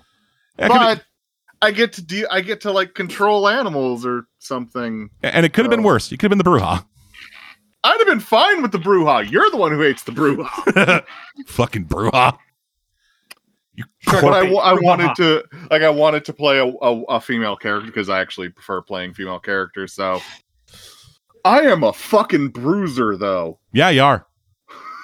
Yeah, like I can take a beating and deal one out. Yeah, Juana Jones, I think, oh, is the only person who has like um disciplines that make her deal aggravated damage. Lethal body, yeah. She is the fucking powerhouse of this coterie. This coterie, by the way, that shares an R V together. Hell yeah! Hell yeah! That's where you all sleep I, during the I, day. Yeah, I, I, I'm sorry, I have a hard time believing that Paul. Looking like a nerd is gonna be hanging out. Yeah, no way in hell Paul Clooney sleeps in the same place that Juana Jones or fucking Charles Cruz do. yeah, I no. could see him sleeping in the same place as Eileen because Eileen looks like she might go to a club or two, but the other two, I don't buy it. Yeah, like I did. I so I was gonna make that same joke. I fucking. When looking at the actual like design of these characters, um, both in terms of like the character sheet and in terms of like the like style sheets they give, all of the women look like they're going to very specifically themed club openings. And then there's Paul. Yeah, and then all the dudes. All, I, I say this: all the dudes look like they smell like shit. Like Charles Cruz looks homeless, and Paul looks like he either doesn't shower because it like to like removes testosterone or something, or he looks like he just uses like the worst cologne. Oh, that that he's an axe, bro. He's an like axe, he's, bro. He's, to me, Paul looks like a nerd who thinks that, like, axe smells good or something. Yeah, he looks but... like he has several active Reddit accounts. Yeah. yeah. This this is what I this is what I say about our, our party shopping habits. Eileen goes to, like, the Salvation Army and stuff to find, like, good, like, clothes that are actually still good. That, like, will look good on her to wear. You know what I mean? Like, she... I don't remember the term for it, but there's a term for people who are like, I shop at the Salvation Army because they have amazing clothes for great prices. That's Eileen. Charles Cruz hasn't been clothes shopping in a while because he doesn't really care. Juana went to the dumpster behind Salvation Army.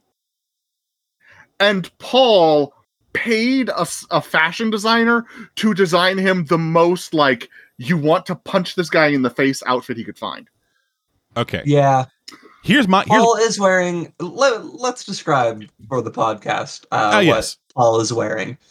He is wearing what appears to be a trench coat um, with brown slacks. But, like, one of those suspenders. Trench coat, the trench coat is open. And yes, belted. The trench coat is open and belted. Open and belted. Yeah, and it's and it's one of those like it's one of those like half length trench coats that doesn't get like the full length of it. It just kind of goes down above the knee. Yeah, he looks. So he has stupid. He has a crucifix um, hanging from like, his hanging from his hand or belt or something. Like yeah, uh, he's also wearing suspenders and a two tone red of and shirt. white. Yeah, two tone red and white shirt button where up. He has, yeah, it's a button up, and he has one half of the button up on the outside of his pants. Yeah, it's also, it looks like he's like a kid wearing his dad's shirt because of how long Wait, it is. Is he only wearing a single suspender too? Uh, how else? Yeah, he'd is... have to be. Yeah, he's only yeah. wearing a single suspender. Oh my god. He is no the most asshole. Holy shit, Paul sucks. Paul sucks. He's just like me. Uh, Jesus Christ. Yeah, so... Um, I was wearing a single suspender, a, tre- a half trench coat that's open but belted. Also, very thick-rimmed oh. square glasses. Like, oh. thick-rimmed square glasses, and his hair his is like... Hair- It is. It's like how you would imagine, like, the rich anime uh, character asshole. Yeah, I mean, he is the protagonist. I mean, I, I would describe him as he brushes his hair with a ruler. He's also yes. the only one whose title's in quotes. Yeah, because he's delusional. Everyone else is like, yeah, I'm the muse, I'm the white hat, I'm the cat lady, I'm the protagonist. Okay, so, okay, so again, those descriptors are th- those descriptors are not the way that the character would describe themselves. That's the way that someone talking about them on the internet would describe them. Oh, uh, but like I, I, I lead this comparison, like, oh yes, I'm the muse, because that's, I feel like that's people don't talk like that. But in terms of like character archetype, that's someone like, yeah, I want to make someone who's like kind of like a muse, like one of those like kept people of like rich artists who just kind of lays around being being pretty and doing nothing. Yeah. Yeah. I also I want to I want to give my own description of these people because I have I like making fun of people because I'm an asshole. Eileen Doss, I get the I get the Salvation Army thing from you. She would not be caught dead around poor people. Oh no no no no no no no no no. She she wants people to she wants it to look like she shops at the Salvation Army. The outfit she's wearing costs seven thousand dollars. uh, Charles Cruz looks like he has been pulled in for questioning as being the Unabomber more than once. Guys, I still don't have any bomb residue on my hands. Stop it. Juana Jones looked like she wanted to make her outfit based on the Joker's look from the Batman animated series. Not the Batman animated series, but the Batman, where he was like some weird like monkey clown. Where with, He's also uh, got those white dreads. Yeah, she also has white lady dreads. Yeah. But with the name Juana, I think she might be Hispanic. Yeah, Juana. So she's, probably, uh... so she's Hispanic with white lady dreads? Oh, yeah, it's rough. And we've that's already made fun funny. of the protagonist. Yeah, I will also say, yeah. with this entire thing, that's also the reason why I haven't ever gotten into Vampire. I fucking hate fashion. Like, not not like high fashion. The fashion that, the fashion where like people spend a lot of time to look, they spend no time thinking about how they look. Yeah. Like, I spent two thousand dollars to go out in my pajamas. Yeah, I bought this plain black t-shirt for five hundred dollars, and I fucking hate that shit. That has been the thing that's pushed me away the most from Vampire, and yeah, it's also... It's also See, I made it with the trash bag. Yeah, Dara Leaked is not a design that I like. mm. But, weirdly enough, it's also pushed me more towards Chronicles of Darkness, because like Chronicles of Darkness, from what I understand, strips out a lo- strips out almost all of the meta plot, and then like pairs things down to like a much more reasonable number of like things. Instead of being like fourteen clans, it's like five, and the meta plot does, isn't there. Like this, where do vampires come from? Well, the antediluvians. Fuck that noise. Where do vampires come from? I don't know. They're just kind of there. They they exist. exist. Yeah, exactly. Yeah. I mean, like I, I don't know. Yeah, I, I could go either way on a lot of like meta plot stuff, but like yeah, I am okay with meta plot when you don't bog down the book with it. Yeah, like yes, like it's entirely like my complaints about the metaplot are not about the metaplot itself, but more about the metaplot in concept. People who are into the people who are into Vampire apparently are fucking like really into the metaplot. But yeah, we are coming into this entirely fresh, so any like story stuff about the metaplot that we don't get, we don't know it. So fucking uh, fuck off. So kiss my my bleh, left, bleh, left bleh. cheek. Yeah, bleh. The only time I care about I ever the- said bleh bleh bleh. The only time I care about the meta plot is when I'm playing a module and it might help me survive. That's it. Yeah. Also, I care about we, it when it's interesting. Yeah. Also, anytime we, anytime we say bleh, I just think about this fucking comic where it's just this vampire's like, I want to suck your dick. It's like, Paul, you don't have to ask every time. You can just do it. And then just him just going bleh as he drops down. Oh, it's a dumb comic. I love it. So horny. But yeah. So with that, we've chosen our characters. We've chosen our stuff. We'll be gone for a couple seconds in the recording, at least. Um, but for us, it'll be like a week or two. Uh, and we will be playing through the quick start guide and then coming back, giving our thoughts about the game in motion, the quick start guide as a whole from a player perspective and a, and a storyteller perspective, and then overall thoughts on the system having played it finally. So we'll be back in a second. Whee! Fuckers. And we're back, everybody. It has been about six days since we last played the uh, quick start guide. And and you have no idea the nightmares that were visited upon us. We had to deal with suburbia. Yeah. And also, I've eaten since then. So hopefully, I will be more cogent and not just screaming about layout for an hour and a half. The layout is really bad, though. It's fucking it awful. And the quick start doesn't awful, help. Yeah. Like, I'll get into that. I have notes. Oh, it's one of the things I love about recording. He has like a spreadsheet, and there's like a corkboard behind him with like uh, red. Oh, the red line, yeah. But it just says "fuck whoever laid this book out." Like the spreadsheet is just little squares filled in to say "fuck this guy," and the board is just "fuck this guy" with red string. Yeah, it's just it's just everyone in the book design and layout team. Just all right, fuck all these people individually. I'm going to find them on Twitter and then do nothing because I don't want to confront people on Twitter. You mean... Shut up. I'm not even going to say it. Shut the fuck up. It's not going back. I know it isn't. And I don't, I'm, not, I'm not even going like, shut up, it's not, it's going on Twitter. Like, no, it's it's fucking stupid. And at this point, last time I checked, I believe sixty-nine percent of people still refer to it as Twitter. Oh yeah, yeah, the majority of people do. I just I mean, like yeah, I like to troll because I hate the site. Yeah, uh, I I just opened up Twitter on my computer. Y- you you want to know what it says?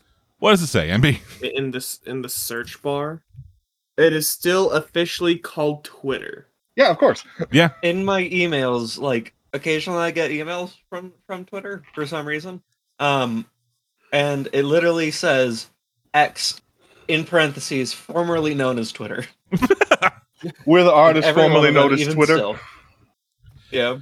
Yeah, I don't know if I have like a cached version, but like bookmark still saved as Twitter. It still loads as Twitter. Twitter dot com is still like the U R L. Even if you, go, even if you put in x dot com, it still goes to Twitter. But that's not what we're here for. That's not what we're here for. We're talking yeah, about vampires. Fucking Vampire the Masquerade fifth Edition, which I did mention at the top of the, top of the thing. Uh, system developed and designed by uh, Kareem Muammer. Um... Muammer, I, I'm probably butchering your last name, I'm sorry, uh, Kenneth Haidt and Carl Bergstrom. And the Quick Start Guide, actually written by Carl Bergstrom. So this is... That is who laid that piece of shit out? Uh, no, he didn't, he didn't do the layout, he did the writing. Okay. Because the writing is fine. It's just the layout that we have to Yep, and the layout continues to be awful in the fucking Quick Start. I'm not gonna, I'm not gonna, I want to get this out of the way right at the top so we can actually get into like the proper thing of it and not just have me randomly intercutting with just, oh, also fuck this part of the layout, but... want to get into it. It still looks like shit, but there are some more specific things that are just real shitty about this. So for starters, footnotes. There are there are footnotes kind of throughout the thing, um, nine in total, just kind of explaining some of the key terms of the vampire setting, which I don't have a problem with at all. Having footnotes there, it gives it gives a good thing of like, hey, explaining their capitalized things of like kindred, embrace, what have you, without having to go like parentheses and just fuck up the flow of a sentence. What fucks up the flow of the sentence, though, is when they don't format it correctly. So how they do, like how footnotes are supposed to look is number in superscript at the end of the word that is connected to the footnote. Superscript, for those who don't know, it's like little like tiny letters that are up above the line. Yeah, if you're a math guy, it's exponents. Exactly. And so the first two are formatted correctly. Numbers three through nine are just the numbers at the end of a word. No. Yeah, no superscript, no nothing. Um, actually, uh, N B, you played Paul in this, right? Yes. Okay, yeah. Paul has one of these on his sheets that I sent you. Oh, yeah, I remember you showing me that. Oh, God, I gotta pull his sheet back up. Yeah, you can just you just pull it up. It'll just be like this fucking... I mean, I'm going through to see if I can actually find it. I skipped too far ahead now. I'm in fucking Charles. Charles in charge. But yeah, it Sorry. is on the uh, second page of Paul's thing in his sense the unseen ability. It's like, this can be anything from uh, another vampire using obs- using using Obfuscate nine to someone using Auspex to spy on the character to a, to a ghost in the middle of the room. Oh god, that's actually even worse. Because that implies there are like nine levels to the Obfuscate. Oh my out. god, I see it now. Right? Why is it so bad? Also, why did they do? How did they do this? Also, more things about the character sheet that are bad, uh, because this doesn't give you the full character sheet for the quick start. It just kind of gives you the front page, and then uh, it gives you the front page, and then the actual quick start guide itself gives you two pages explaining who the character you're playing is, what their relationships are with the other P Cs, and what all their abilities do. Wasn't one of them misspelled or something? Uh, yes. Um, Eileen, who I just realized uh, not long after we stopped playing, was probably meant to be pronounced Aileen. No, no, I, it's I A I. It's that. I. That's uh, it's, that's it's for I. that's for a lot of that's for a lot of like uh, Asian stuff. In English, A I is pronounced A. I refuse to call I, her Aileen. Yeah, her name is Eileen. Also, Aileen is also a real name that I know about now. I forgot. Uh, I entirely forgot. I watch a YouTuber sometimes named Aileen. It's Eileen. Aileen, I, well, I, Aileen. But yeah, you, you can pre- present a mountain no, of evidence. I don't want to get D M C A'd. But yeah, so her name is spelled A I L E E N. If you look at the actual character sheet part of it, her name is spelled A L I E E N. Aline. I was going to say alien. Yeah, alien. Alien. Alien. Alien. Aladdin? Lion. Oh, lion. Uh, but yeah, going further down to the He's skills. Supposed to be dead. Yeah, go further down to the skills. Um, melee and larceny are in the wrong places. If you look at like the actual official character sheets in the back of the core rulebook and on like any download things, they're all listed alphabetically. So why is melee above larceny? Just you know, fucking why not? And then finally, bottom of the page, um, humanity. They filled out humanity backwards. Yeah, I was gonna comment on that. Yeah, uh, so humanity is a skill with is not a skill, a system within this uh, game. We talked a little bit about it's a system where if the number's high enough, you can fuck. Mm-hmm. And how it's supposed to be filled out is for whatever your humanity is, you fill in black boxes at the bottom of the thing. Uh, there are ten boxes total, and the empty boxes are meant to be filled in with stains, which are whenever you do something that like breaks a core-held conviction of yours or something you just like horrendously monstrous, you gain a stain. You get enough stains, you can damage your humanity and end up just becoming a complete monster. A really flavorful and interesting way of like showing the like the slow descent into just like horrendous shit that you do over and over again, having an effect on you and making you less of a person. I love that as an idea. Why the fuck did they fill it in backwards? Yep, that's that's my that's what I was gonna say something, and then I was like, nah, this might just be how it's filled in nowadays. Because back in my day, back in my day. We did it the other way around. Yeah, and I got yelled at for almost doing it wrong. Yeah, and then also they spelled presence wrong for one of the disciplines. Yep. And the last thing is a formatting thing. So on DriveThruRPG, where I got the quick start from, uh, you'll be able to find a link for it in the description. Uh, when you get the quick start, they also it also comes with um, four P D Fs of the individual character sheets to send to your players. It only includes the player. Char- it only includes the character sheet part. None of the explanations of what anything on it fucking does, or anything about the character you're playing. It's just the sheet.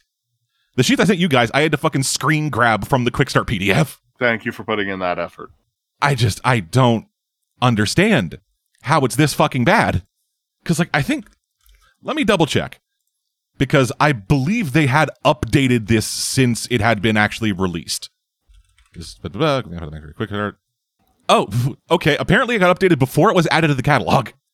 Was added to added to Roll twenty. Sorry, added to DriveThruRPG September tenth, twenty eighteen. Last updated September fifth, twenty eighteen. How bad was it that even with going back, reviewing, and updating, they still came away with this? How bad is it that on reviewing and updating, they updated it five days before they uploaded it? Because that's what that that's what I just read. I honestly expect that kind of shit. Like, honestly, like I expect, like, oh, we're doing updates till the last minute kind of shit. How what? bad was it? Cave, Cave, think about what you just said. Why would they list updates made before they put the thing up for sale? Not even for sale, for grab. Why would they list the changelog for a thing that you never got to see? Oh, God. I know why, actually. I don't think you do. I'm willing to bet like it's something like they uploaded it, and DriveThruRPG was like, yeah, no. Fix this. So, like, the initial number is like the di- like the day it was originally supposed to go live. Uh, I can't. I, that's a. I'll, I'll, okay, in fairness, that's a roll twenty thing, not uh, not a them thing. But fucking still, it goes with the theme of fuck the fuck all the printed material for this. The system is good. Just don't just don't get anything they've written. But anyway, so let us get into the quick start itself. Um, obviously, spoilers for the quick start if anyone wants to play it themselves. Um, also, I guess just fair warning. Uh, we mentioned this kind of like right before we did got into this, uh, but throughout this there will be mention uh, there will be references to you know horrendous violence as well as domestic abuse. If any of that shit is uh, rough on y'all, there is one more thing we should mention. Yes, Ruben is no is not at, in this recording any longer because he could not attend. Yes, uh, personal issues came up with Ruben, so he was not able to uh, be there for the actual uh, playing of it, nor for this recording. Um, so yeah, I killed him. Yeah, he ran into the personal issue of no longer being alive. But yeah, so it was just it was just uh, these three players and myself. I was piloting Charles, the character that Ruben had pulled, uh, just kind of as a thing to like have as. Just, just that they had the full list of tools they could have access to. And boy, were we tools. Yes, so uh, let's just go through this thing, you know, fucking chapter by chapter, because there are four chapters in this. I, oh, also, final thing to say, we didn't finish this. Uh, with these quick start things, uh, we only have, like, you know, one session to play these just because we, just, you know, scheduling and stuff, and we also want to get back to our normal game. Yeah, we're almost finished. I'm yeah. so hyped. Yeah, so we wanted to get this, we wanted to get this, just sit down, play it, bang out as much of it as we could, and then get final thoughts from that. Because ideally a quick start is a one session kind of thing. Like no one's sitting down for a three week quick start guide. Yeah. Uh, yeah. It's not very quick if it takes that long. Yeah. This is meant to just get in, just get in, here are some characters, fucking let's hash this out and then fucking leave. Give people a quick taste of what the system is and then move on. Teach them some basic mechanics. Yep. Which, uh, well, I'll talk about that at the end. Uh, but yeah, so starting out, our players, our coterie, as it is called in Vampire the Masquerade, uh, have been instructed by the local sheriff, um, Madam Sam Stokes, uh, to to meet up with a detective uh, contact of hers, Doc- Detective Robert Weber, uh, because some murders have been going on. Uh, so far, there have been two victims. Simon Drummer, a college kid, uh, back on back home on vacation, uh, and Carl Thrush, a guy who still lives with his parents, who is doing shockingly well for himself, in spite of having yeah, no employment. Who, in my opinion, was the better of the two young men. You say young. Carl was in his mid-thirties. Yeah, and I was eighty. You weren't eighty, you were turned in the late eighties. You're probably closer to sixty. We got a boomer over here. But yeah, and so and so once yeah, so once you get that information, you then kind of left to your own devices, which we didn't run into too much issue with it, I don't think. We we handled like I think we did it pretty well. Um, I didn't have too much issue like, you know, just making shit up. Uh, but as a quick start, it's not great because this is somebody potentially's first time playing the system and also first time maybe even GMing. Like quick starts are a really solid way to like just kind of get into like learning a system and learning how to G M because it's, you know, a pre-built thing. Usually. Yeah, usually. It's a pre-built thing. You don't have to fucking write anything, and it's all written for you, so you can just fucking sit down, go. This is all incredibly freeform, and everything is left up to G M interpretation. Like, describing locations, describing the people involved, but describing anything that isn't just the numbers. Numbers, and, Mason. What do they mean? Yeah, and so, like, having having so little hand-holding for a G M... Well, not even hand-holding, just like having so little to work with for a G M and just being like, hey, make shit up. It's your story. Tell your story. Like, I'm not a big fan of that. But yeah, so uh, first thing our players did was head to the morgue to take a look at the bodies, which was a great thing because the only player because char- the only uh, character given in this quick start who could do anything was the one I was controlling. Yeah. pretty much. Yeah, which it's real fucking weird because in the book it says, hey, intelligence mo- intelligence medicine to do the thing. If several characters are present, only the one with the highest dice pool can roll. But you add one die for each other player character present with at least one dot in medicine. Which is a mechanic I actually really like. Yeah, it's a really simple... I like that idea. Yeah, it's a real simple way of like having aid be a thing without going into like, all right, yeah, so you make a check, you make a check for everyone who succeeds, you add this much to your thing. It's just real fucking flat, simple. They knew the characters they made and only gave one of them any dots in medicine. My argument for this is that it was likely intended in case people built their own characters. If you built your own characters, the scenario falls apart. It does? Yes, we'll get to that. Okay. Uh, huh. Yeah, so... That seems bad. Uh, for... I, I can understand it to an extent, because like they are... This this quick start is very much, we want to tell a specific story. And it's kind of hard to do that when you have two people making some fucking serious characters, one person like fucking going munchkin D P S, another person going like, I made Higgledy Wigglesworth. He has nineteen points in fucking subterfuge and his charisma's dog shit. You know what I mean? It's kind of hard. Yeah. T- that, that does sound like our average table, at least the average table I've experienced. My character's name is Absurd. Yeah, my character's name is Absurd. I actually, like, started working out trying to build an absurd character in Pathfinder. Of course you did. No. Oh, God. You have to be human, is all. Is the only hint I'm going to give. But yeah, from there, murder scene. Murder scenes. They went to the, went to, you got, to, you, you were told of two murder scenes. One was a, uh, like, sewage outflow pipe, and the other one was just a glade in the forest. You ignored the outflow pipe and just went straight to the forest, where we got our use of the first vampire powers. Yeah.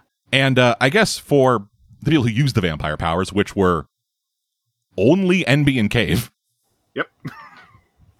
Listen, wiping people's minds is just the best power ever. It really is. It is. Sho- it was shockingly useful for y'all.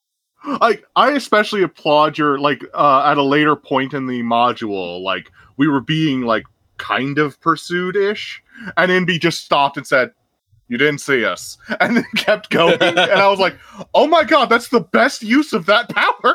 Yeah, just full Jedi mind tricked a guy and saved you a combat scenario that could have dealt you aggravated damage, which, given the system, you don't know how to fix. This fucking module. But yeah, uh, also, Cave uh, got to use uh, his uh, Juana Jones animal abilities and talk to some birds. Some very New Yorker birds. I own a fucking sandwich shop. How you doing? uh. But no, I guess, like, just from, like, mechanics, flavor, like, you using the powers themselves, what was overall thoughts on it? Uh, I mean, it was narrative. Like, yeah. yeah, fair enough. Like, like, there's not a lot of mechanics for me to get into. It's not like, oh, yeah, and if I had been able to build my own character, I would have optimized for this, this, and this. It's, yeah. Well, no, it was, it was more, it was more talking talk- about, it was more talking about, like, the rouse checks and, like, the rolling.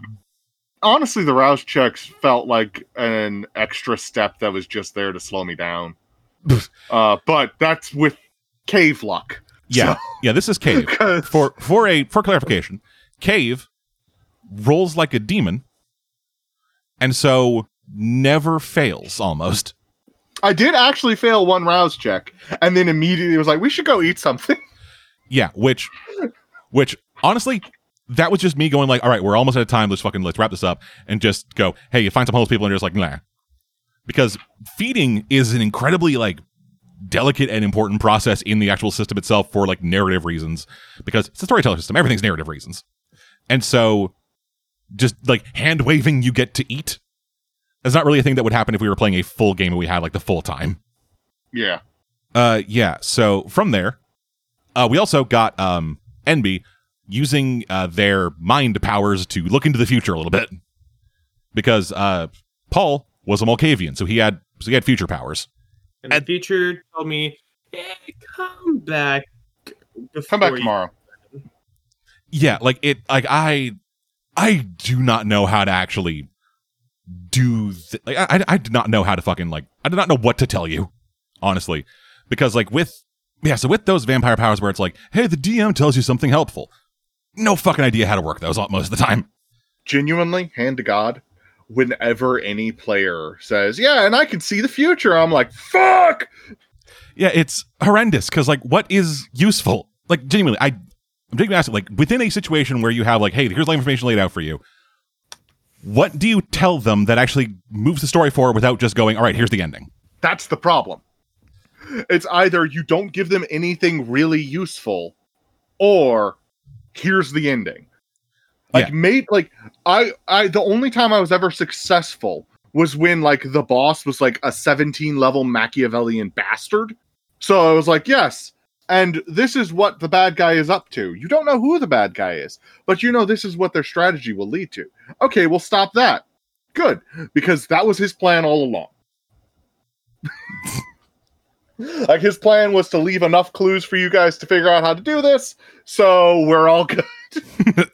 Alrighty, so Paul activated is a, like, premonition thing, because premonition is the thing that either the G M does whenever he feels that it is appropriate, like, oh, the story is lagging, let me send the spooky boy some mind stuff, or the player itself can call for it, which will rouse check and an actual, like, test against a roll against your uh, thing. And we did that, succeeded, and I was like, hey, you see the neighborhood you were told the guy lived in, but it looks a little bit earlier in the night than it is now. Like, that's the only thing I can fucking think of. Just, hey, you need to talk to these people, but they're asleep go, now, so go talk to them earlier in the night. Go back tomorrow. And we were like, break in. Yeah, doing vampire shit. Yeah, uh, yeah. Juana and Charles went off to go, like, do some research about stuff in the area. Meanwhile, Eileen... Because Juana wasn't comfortable being around people. Yeah. Like, even by the end of yeah. the game, like, Juana would be like, can we not go to a neighborhood? Is that possible? Fine, we'll go to a neighborhood. Yeah. Meanwhile, um, Paul and Eileen broke into this dude's house. And ate his brother. Only partially. I got hungry, okay? Yeah, that was our first bestial failure of the night. Mm. Yeah, it was like... Uh, almost ripped the poor boy's throat out. Yeah, N B had failed a couple uh, rouse checks, and so was, like, getting hungry. I think you're up to, like, three hunger at that point? I think so. Yeah, and so you were like, eh, maybe a quick snack. So you headed over to the... He is asleep. Yeah, so you headed over to the kid's bed, and I was like, all right, give me, like, a stealth roll or something. Like, give me, like, dexterity stealth in order to just, like, try to feed on this kid without waking him up. You then got a bestial failure, and the kid woke up immediately. They're... I wiped his mind. Yeah, you wiped his mind afterwards, after uh, Eileen ripped you off of his body so you didn't kill him.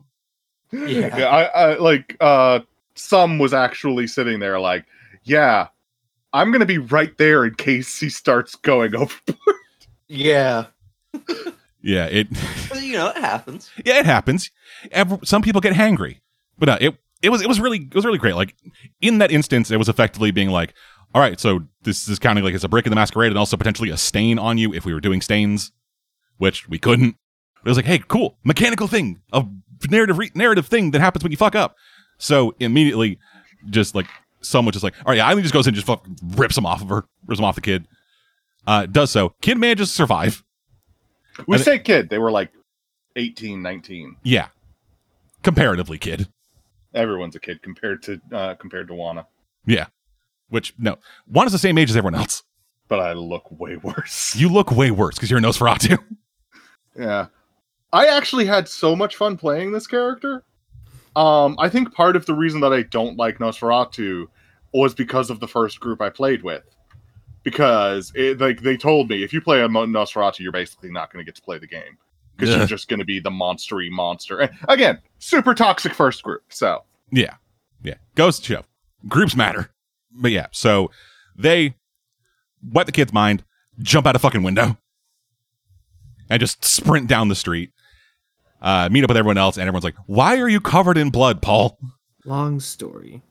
Yeah, so they go to bed. Next night, they head on out uh, and go talk to uh, the families of the victims. Uh, starting out with Simon's family. Um, again, Eileen and Paul take the lead on this because they're the pretty ones. Meanwhile, uh, Charles and Juana go off and head and talk to people around the neighborhood just trying to get more information. And that's when I, as playing as Charles, also got a bestial failure and played that as him getting a harm compulsion.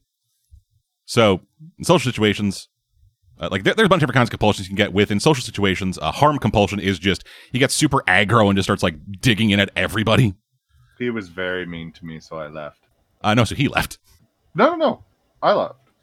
Like, the, like, two, like you pulled him aside and was like, hey, fucking calm down, and then left. You, you, you made him leave, then left to go back to where you left from.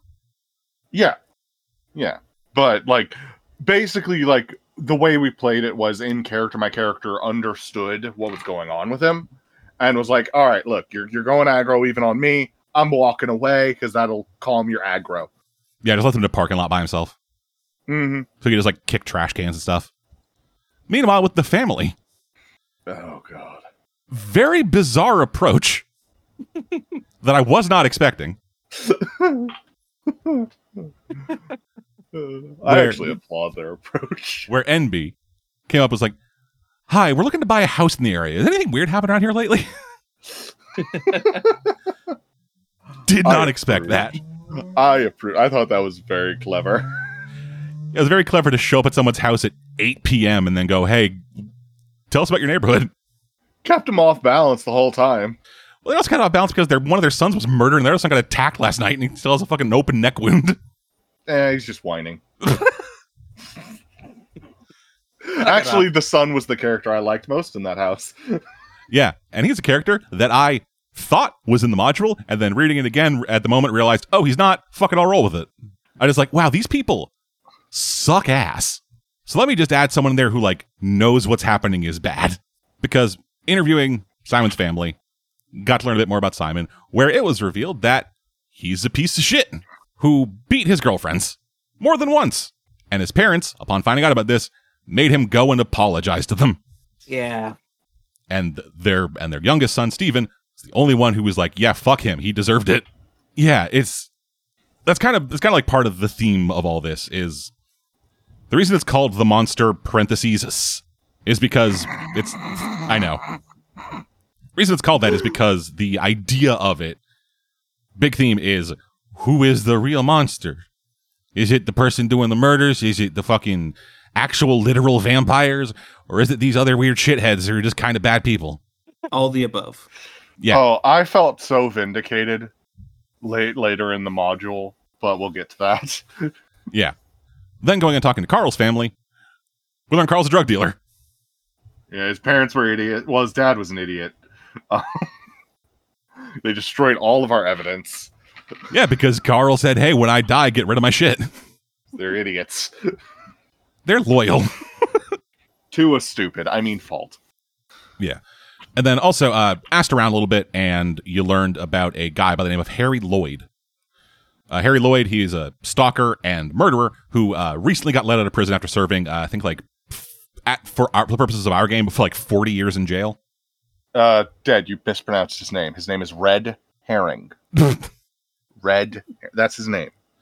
Because, like, the moment I was told about this character, I was like, Red Herring. Like, I didn't even need to hear anything else about them. I was like, this guy is not our guy. Like, yeah. And I guess also, purposes of full disclosure, there was an optional character who could have been introduced as part of this that I just said, fuck that. I'm not, this is way too complicated already. A guy by the name of Marcus Lecter, who is a collector. Lecter collector? Yes, exactly. Yes, same naming conventions as Red Herring. But yeah, uh, and he and he would have come up like, like, hey, I'm interested in this murderer you're chasing. When you fucking find him, contact me and I'll get to take him. Don't worry about what I do to him. Seriously, don't worry about what I do to him. Seriously. Don't Seriously. worry. I'm higher generation. I will make you paste. But yeah, so while they were learning all of that. Oh, no, sorry. This is actually previous night. While while the two... While Eileen and Paul were doing their fucking break-in, um, Juana and Charles went off to go do some research. Just kind of like went to an internet cafe, started looking for anything in the area, where they learned about Harry Lloyd. And Charles learned about um, a case that happened in the neighborhood about some thirty, forty years ago um, that all the records had been expunged. And we'll get to that. But from there, we learn about a third victim. Uh, this time... Uh, Yeah, like uh, within within the storyline, uh, Weber, the cop, he'd been like keeping people from looking into or investigating the case too much just so that the vampires could get a, get a hands on it first. And this time, they got a fresh one. Just reported, no police have been there yet. So vampires will be able to go in and fucking get shit done. Efficiently. Yes. Uh, heading over to like an old abandoned apartment complex, uh, they find a what looks like homeless person. Uh, just like a bunch of drug paraphernalia, a bunch of letters sent from their family saying, hey, please let me come back home, oh God. And then just blood everywhere. And so, gotta look around at the stuff. Uh, this is where we got our second bestial failure.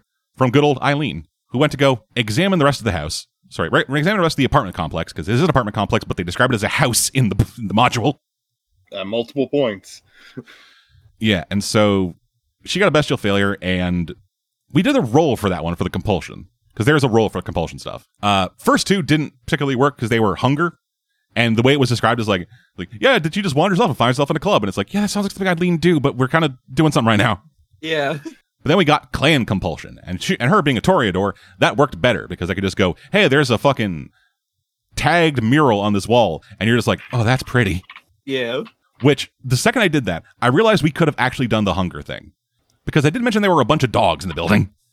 Oh, no. Oh, no. no. Yeah, and I realized as soon as I realized that, I was like, yeah, maybe not. Yeah, no. Because we did spend that a lot of that. Gotten a, that would have gotten a bid red X from me. Yeah, because we did spend a lot of that day talking about your new dog. Right. And probably would have been like, yeah, you know, playing with your puppy, you just like eviscerate three dogs and then make fucking, they make like a beautiful tableau out of their organs. Uh, no. Yeah, that would have been not great in the moment. So we just, so made the right call of just going, yeah, it's clan compulsion. You look at this pretty thing. Ugh. And then Juana comes in clutch with her fucking dog powers, because she can talk to dogs, which, I don't know, like a lot of the stuff in her backstory stuff talks about like animal stuff. And I'm like, why did they make her a Nosferatu and not a gangrel if they're doing all the animal shit? Reasons. I don't know. Reason. Yeah, they as are Nosferatu the most marketable? They're Probably, one of the, actually. Yeah, they're one of the only three clans to make it over into the Requiem, which is like the offshoot reboot thing. Not talking about that. Yeah, so they find... Uh, yeah, so she, yeah, so Juana calls in a dog and gets to kind of like look around and track down uh, the murderer, because based on the evidence they saw of the dead body, murderer got interrupted in the middle of this, so could be still around. Starts looking around and finds a little like cubby hole hidden kind of thing with sleeping bag, stove, M R Es, as well as a small box with locks of hair in it, which were which was hair from Simon and Carl, two previous victims. Uh, they also learned that the uh, murderer did not. They also learned the murderer at that point is not a vampire, because there was like questions about that. All the all the victims have been like drained of blood and like had slash marks all over them, but none of them had bite marks. Like the module. Said there were questions about that. The module said we, there were questions we about that. We as a group were like, yeah, it's not a vampire. No vampire would waste this much blood and risking getting caught. No way in hell is, is a vampire going to risk this bad. No, no, it's not happening. And then we get to the cubbyhole, and Dead's like, yeah, there are M R Es on the floor. I was like, oh, evidence there's not a vampire. And then Dead goes on to explain, and yeah, and you can tell that they didn't take any like precautions against sunlight. And I was like, Dead, stop. Yeah, it- I know because of the M R Es. The module said it, so I gotta say it. Yeah, so then they have the then they have the dog begin tracking back, trying to fake, trying to follow the uh, path of the opposite direction. At which point, we move on to the next chapter, which starts out with them being attacked by a group of vigilante fucking homeowners, just kind of going around with rifles and shotguns and Molotov cocktails, because they're like, "Hey, there's a, there's a dead person there. Murderer might be in there. Let's go murder him." Again, who is the real monster? And we didn't do this because they managed to find a way to interact, because they learned about it early, so they had a chance to like actually do shit about it. Yep. And then when the one person who saw them came around the side of the building and was like, hey, people, managed to fucking Jedi mind trick gaslight them, and they were able to get away scot-free. I wanted to adopt the dog, but the module wouldn't let me. No, I wouldn't let you. But yeah. I'm going to take the Beastmaster archetype in our Pathfinder game just so I can adopt the dog. Yeah, good luck. You know, you know how you know how good I am at killing things, right? I do, actually.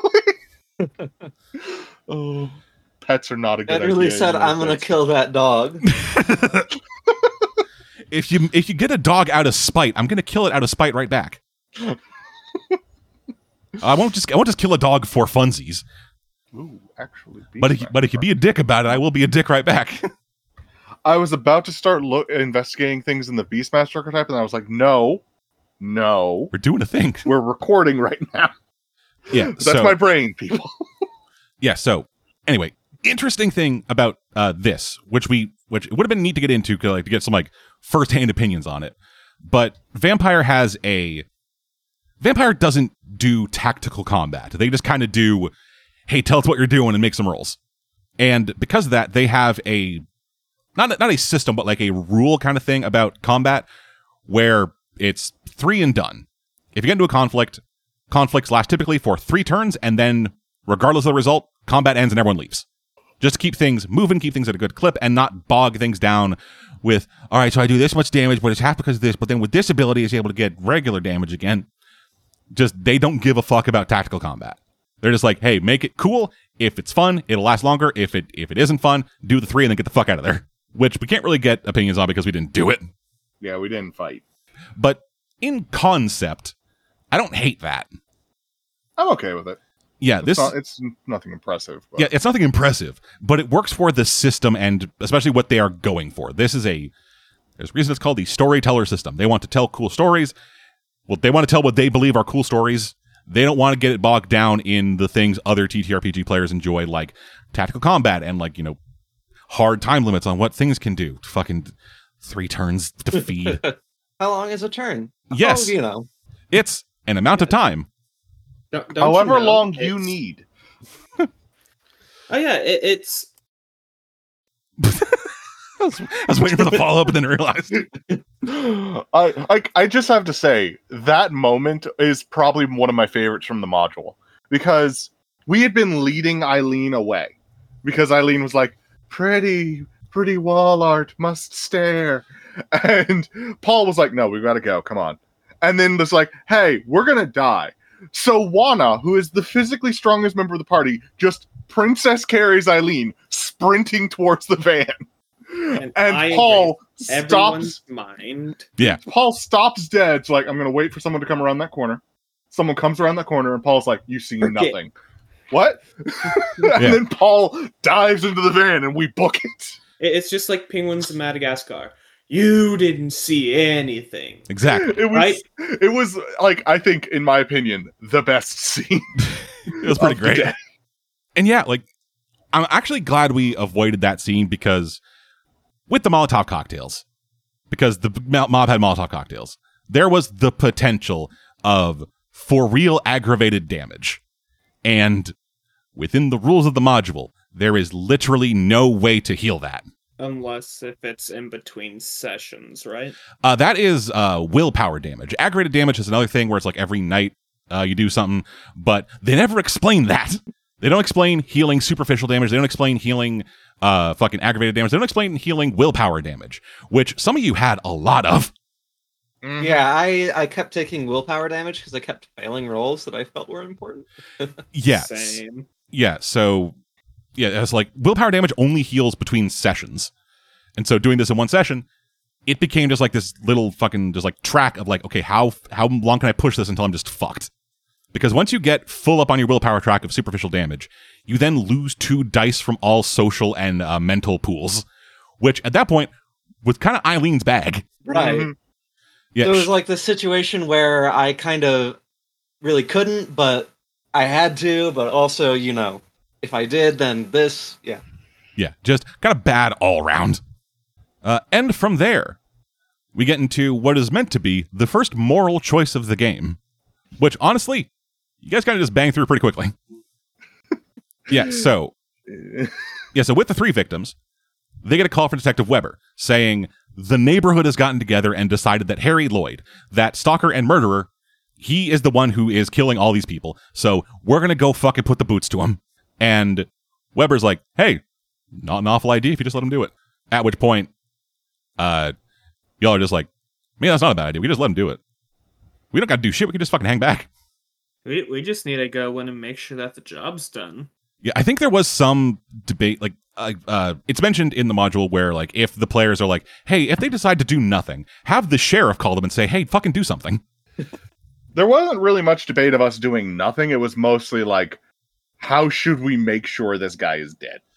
Okay, because... yeah, because because like, when, because, like, the reason I, because I, I had Sam call you, because I heard the discussion and was like, and from what I, w- from what I heard is I was like, listening to that and also like going through the module, like what's happening next, I was like, okay, they're saying, let's just let the mob do it. Do they mean we're just not going to go and then hope for the best, or are they like what? So I was like, okay, better safe than sorry. Let's have Sam call and go like, hey, fucking go kill him. Yeah, and like, like I will say this: I usually play a very moral character. Like it's usually like. All right, it's not a question of, is my character going to save them? It's, what's the flashiest way my character can save them?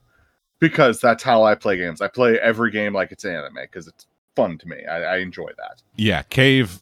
I once had to sell Cave on Module, being like, "Hey, you're playing criminals, uh, but you're robbing a bank. Ooh, that's cool." I do love a good heist story. It's fun. And like my brain immediately said, "Oh, we've got to save this man because he's innocent." And then I was like, "Wait, I'm a vampire. Why do I care? Let these, let this mob kill this guy. Fuck it. Fuck it. We ball." Yeah. So they just kind of pulled up, couple like pulled up like a block away from uh, the guy's house. Watch the people go inside and just start, just hear the sound of just like horrible shit happening inside. Once everyone starts like. like kind of like dispersing a little bit, like with a haunted look on their face of like, oh god, what have we done?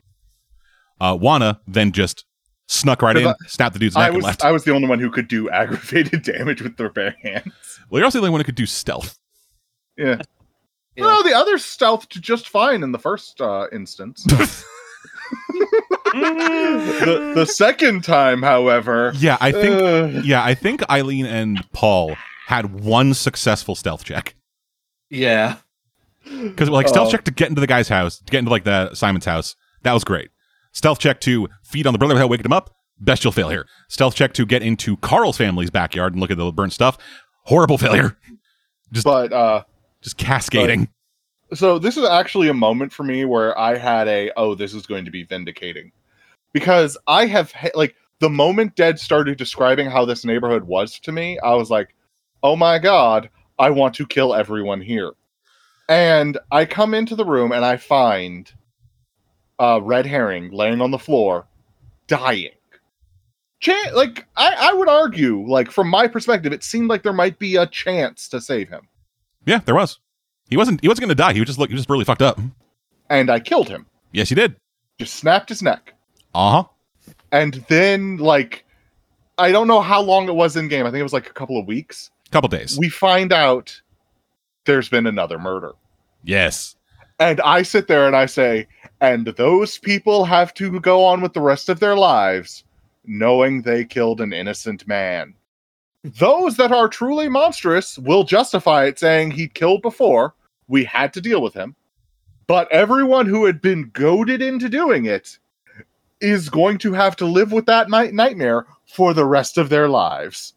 And that made me feel so good.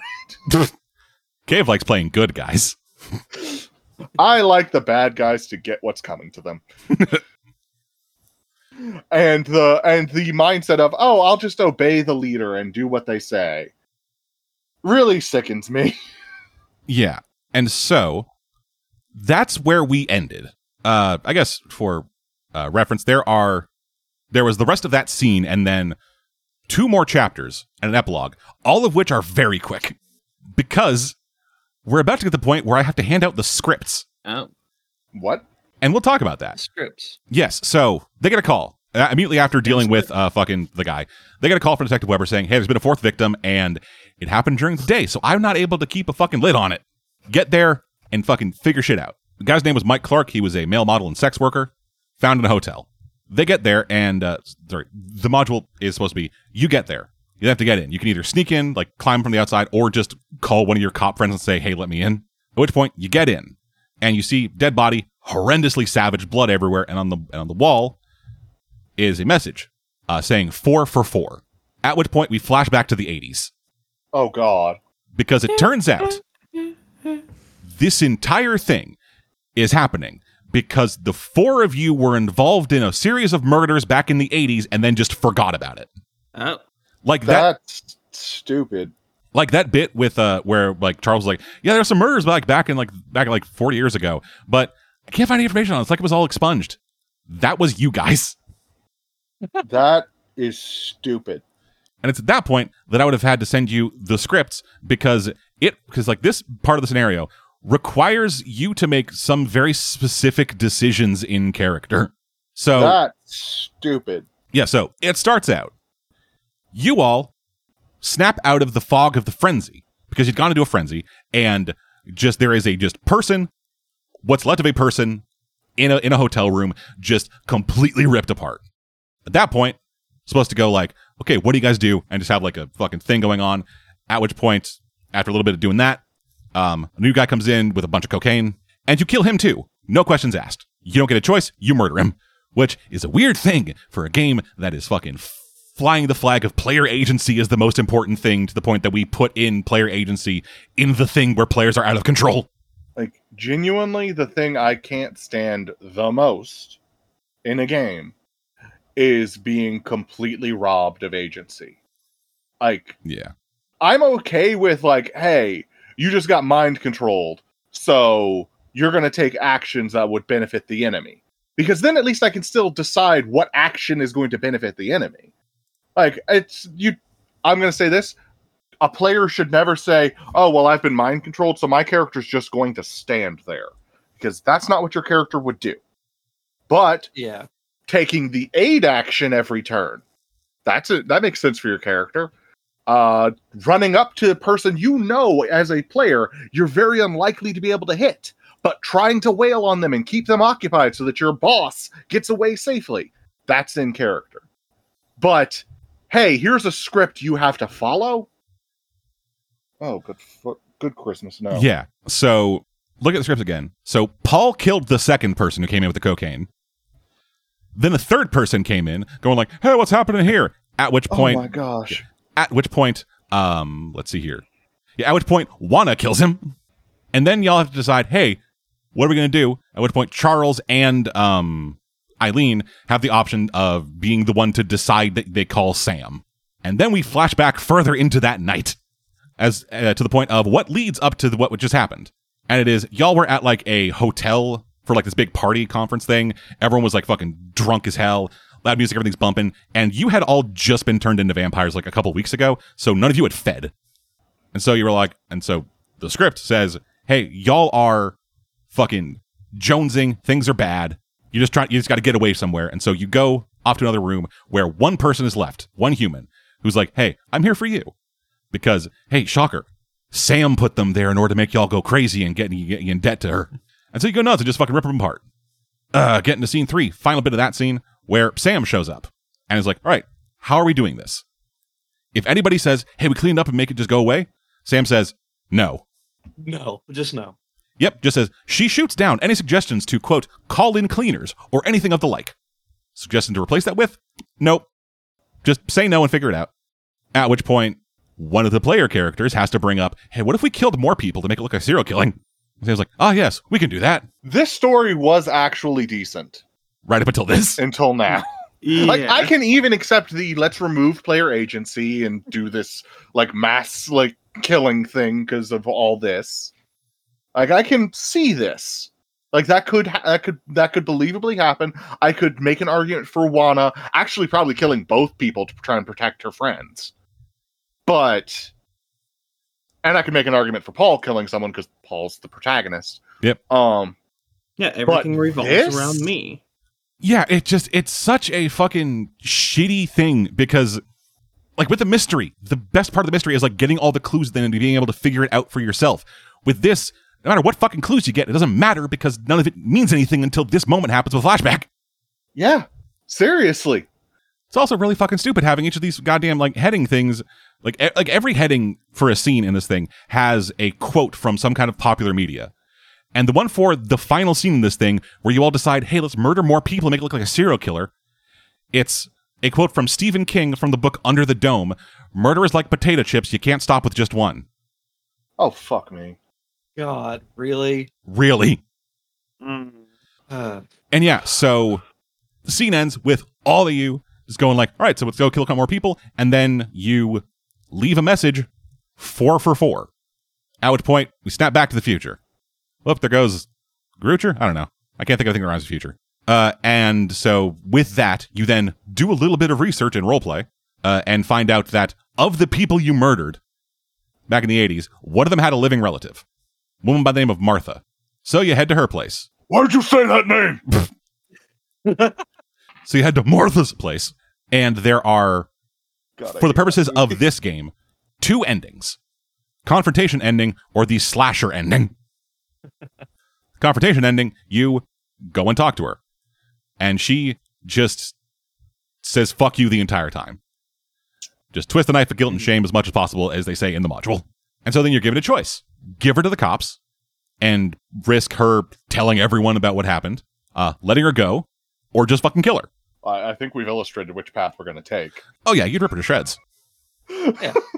Oh, yeah. yeah. Like, it, it wouldn't Juana, be... w- Juana would protect her friends. It wouldn't even be the confrontation ending. It would just be the slasher ending. Mm-hmm. The slasher... I mean, I could have wiped her memory. Not that much. Not that far. Just let it happen. No. But yeah, with the slasher ending, you're just like, all right, yeah, fuck this. Go in fucking fangs a-blazing as she lights her house on fire to fight you. Which is actually effective because vampires, they take horrendous damage. They, they they take aggravated damage from being near fire. It could also trigger like a fucking fear frenzy. But yeah, so... Yeah, honestly, it would have probably... Like, Juana would have probably done everything she could to turn it into a one v one. Like, everybody else get out! I'm gonna kill this person! I'm gonna eat her pants. But yeah. And so with that, we then go on to the epilogue, where there is two epilogues. The human ending and the beast ending. I'm guessing the beast ending is if we kill her. Uh, no, the beast ending is... I'll read it. I'll, I'll read the opening paragraph of it, and not like individual things, because I'll get into those a little bit. But so, beast ending. Through inaction, ineptitude, or desire... The beast has been left free to revel in the coteries' dark deeds, eroding their humanity and bringing them closer to that dark place where reason disappears entirely and the vampiric nature lords supreme. So it's entirely possible to get the fucking beast ending by just fucking up a lot. Is this like if you lose a bunch of humanity over the course of the game or something? Uh, if it if it tracked humanity like that, yeah. What it actually is, is, hey, talk with the players and you guys decide which ending you oh. think is best for them. Fuck no. No. Yeah. It's not great, and I honestly would have just left it to my own interpretation, which, given what y'all did, like, depending on, like, depending on how, like, the fight against fucking that lady went, you were, like, you were all teetering right on the edge. I would, I would assume beast ending. Like, I would assume beast ending because, like, especially for Juana, because Juana was like, yeah, I'm just going to snap this guy's neck and revel in the fact that these people are going to learn that they were murderers for no reason. Yeah, but you also, like, didn't just slaughter a bunch of people during the fucking, like, main encounter. Uh, you, you, the coterie actively worked to, like, save that kid's life when they accidentally started killing him. Mm. Like, I think it, like, I think it was, like, a very much, like, you had not, you had, none of you had committed hard to one direction or the other, so you were just kind of stuck in the middle. Which is how it should be, honestly, with Vampire the Masquerade. Yeah. Like, I feel like characters should be in the middle. Yeah, but then... Yeah, depending on how that last encounter w- with uh, fucking Martha would have went, that probably would have singed what, what ending I gave you.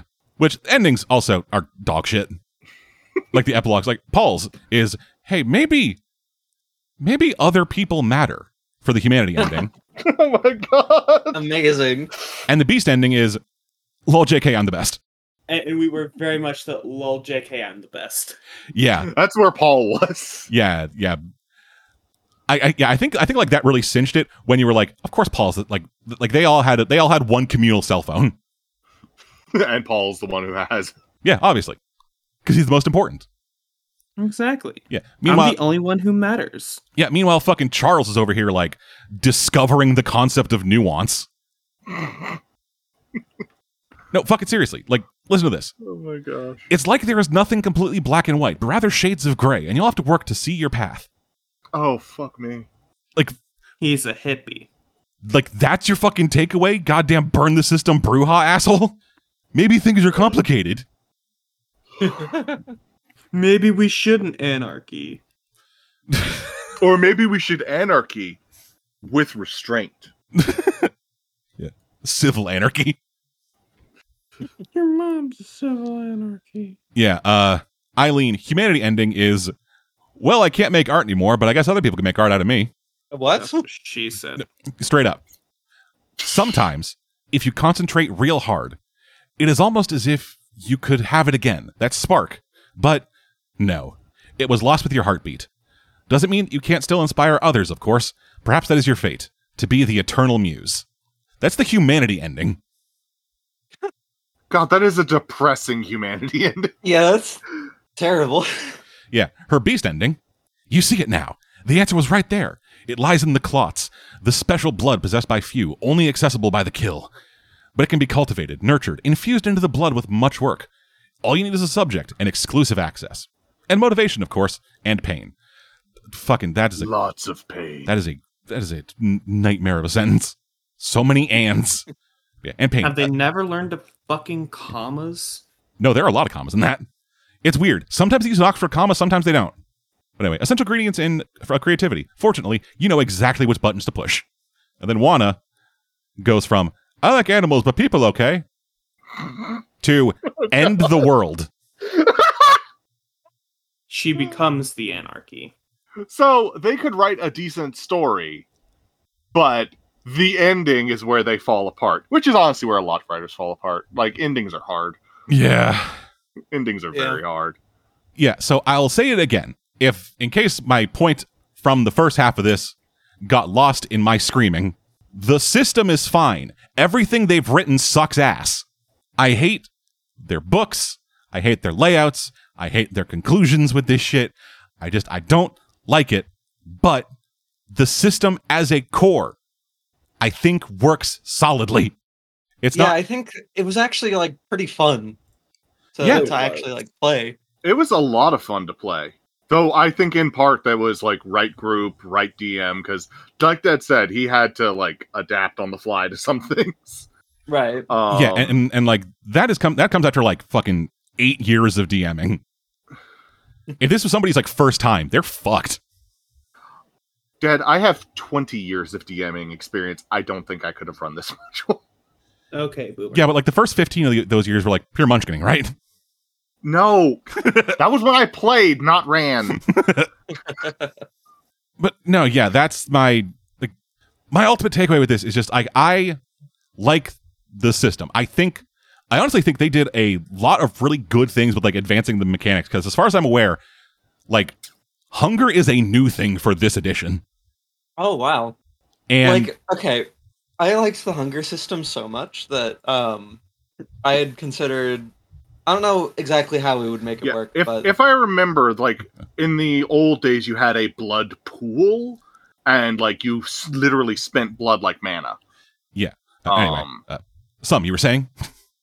Yeah. Um, I I liked the hunger system like so much that I had actually considered like asking. Um, the D M of a Pathfinder second edition game that I was in, um, if like we could work that in for my vampire character um, to to some degree, but also um, it it's a little complicated to try and work in with that system. Oh yeah, like but it's Path- still a really interesting idea. Yeah, Pathfinder's math is so tight. Adding in a new subsystem on top of that requires so much fucking work. Yeah.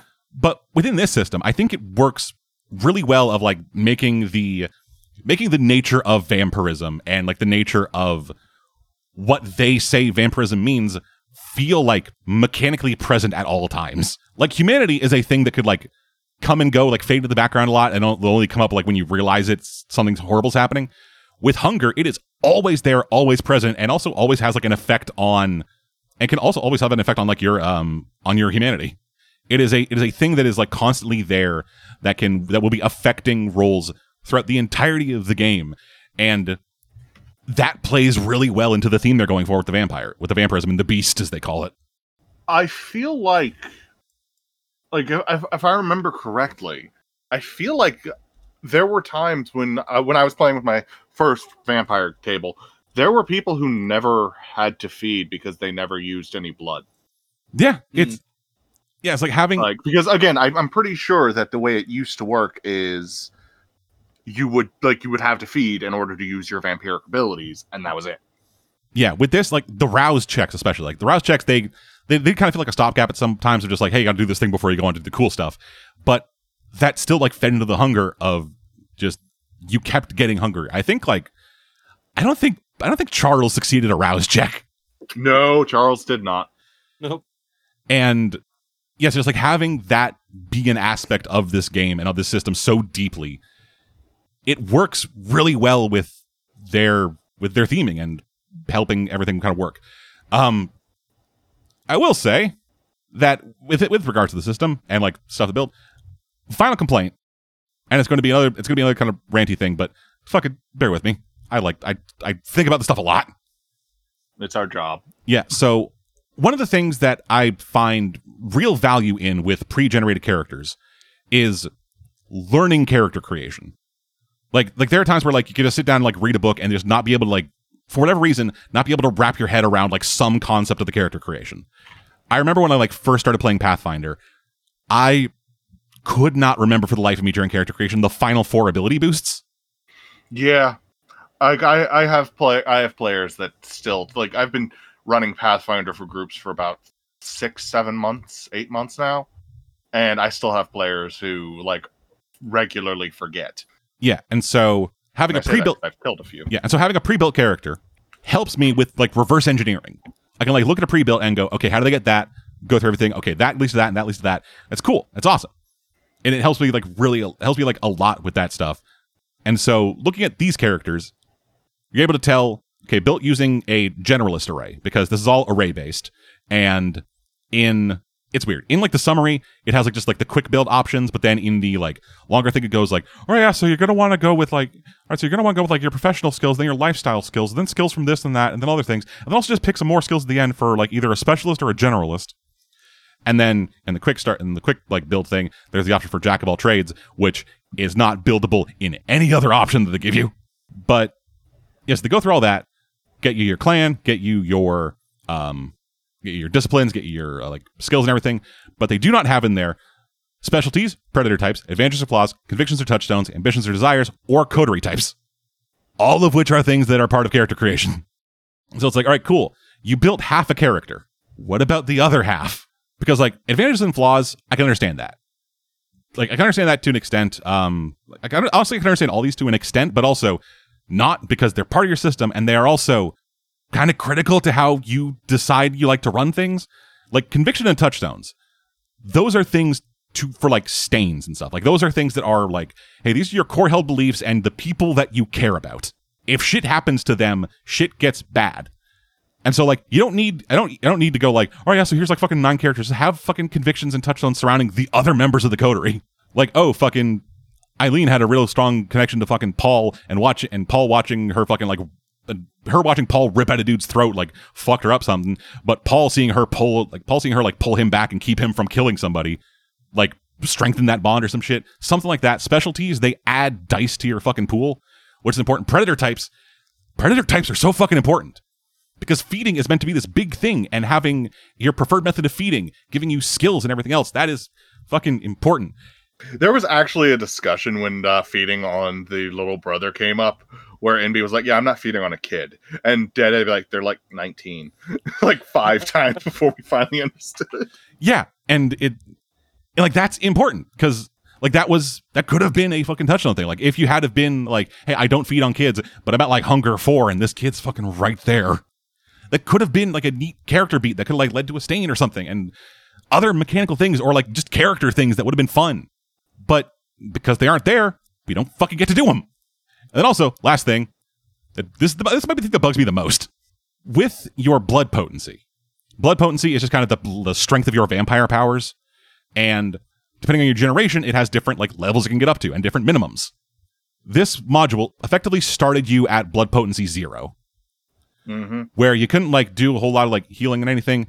Um, you didn't get a lot of powers, and you basically got to add like one die to die rolls if you like did a blood surge.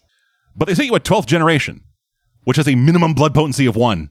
They wrote this, made you made you blood potency zero in everything but name, and then set you at a generation that would have been impossible to have blood potency zero. Yeah, and can I just say that's actually one of the things I don't like about the system. Okay. I don't like the blood potency thing because, and again, this might just be how toxic my first group was, but I was low generation. I was basically a slave. And that's kind of like, it feels like the blood potency thing just leads to an inherent imbalance. If somebody's like, yeah, my character's like from an older clan, so they're like, their blood potency five minimum or some shit like that. Uh, I it think just, that is, I think that is just like, I don't, it's the group and also potentially the G M, because like having, ha- like making characters that are that have like a very clear power imbalance. Because like this isn't like, oh, one person built their character better. No, this was this person has more power just objectively. Mm-hmm. Which is what happened with me, and it was very unpleasant. Yeah, it's like, all right, y'all are starting at level two. Um, Carl over here starting at level ten. I have actually had that work in games. Um, I had like one player who was experienced at uh, playing Pathfinder came in as a level five character, and the whole thing was like he was the mentor character who just would not participate in most combats. It was like, I'm here to rescue you if you guys start dying, but other than that, you got this. And that that worked. But that was like pre-planned and the party agreed to it. Not like one person was like, yeah, I bribed the D M, so I was level five. Tight. Yeah. So uh, I guess with that, uh, just run down the list. Um, I guess some Envy. Uh, any final thoughts you have about the system? Like anything that you particularly stood out as good, bad that we haven't talked about?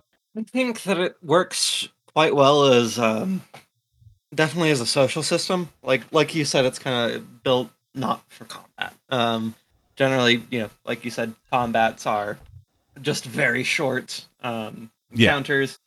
Yeah. So, yeah.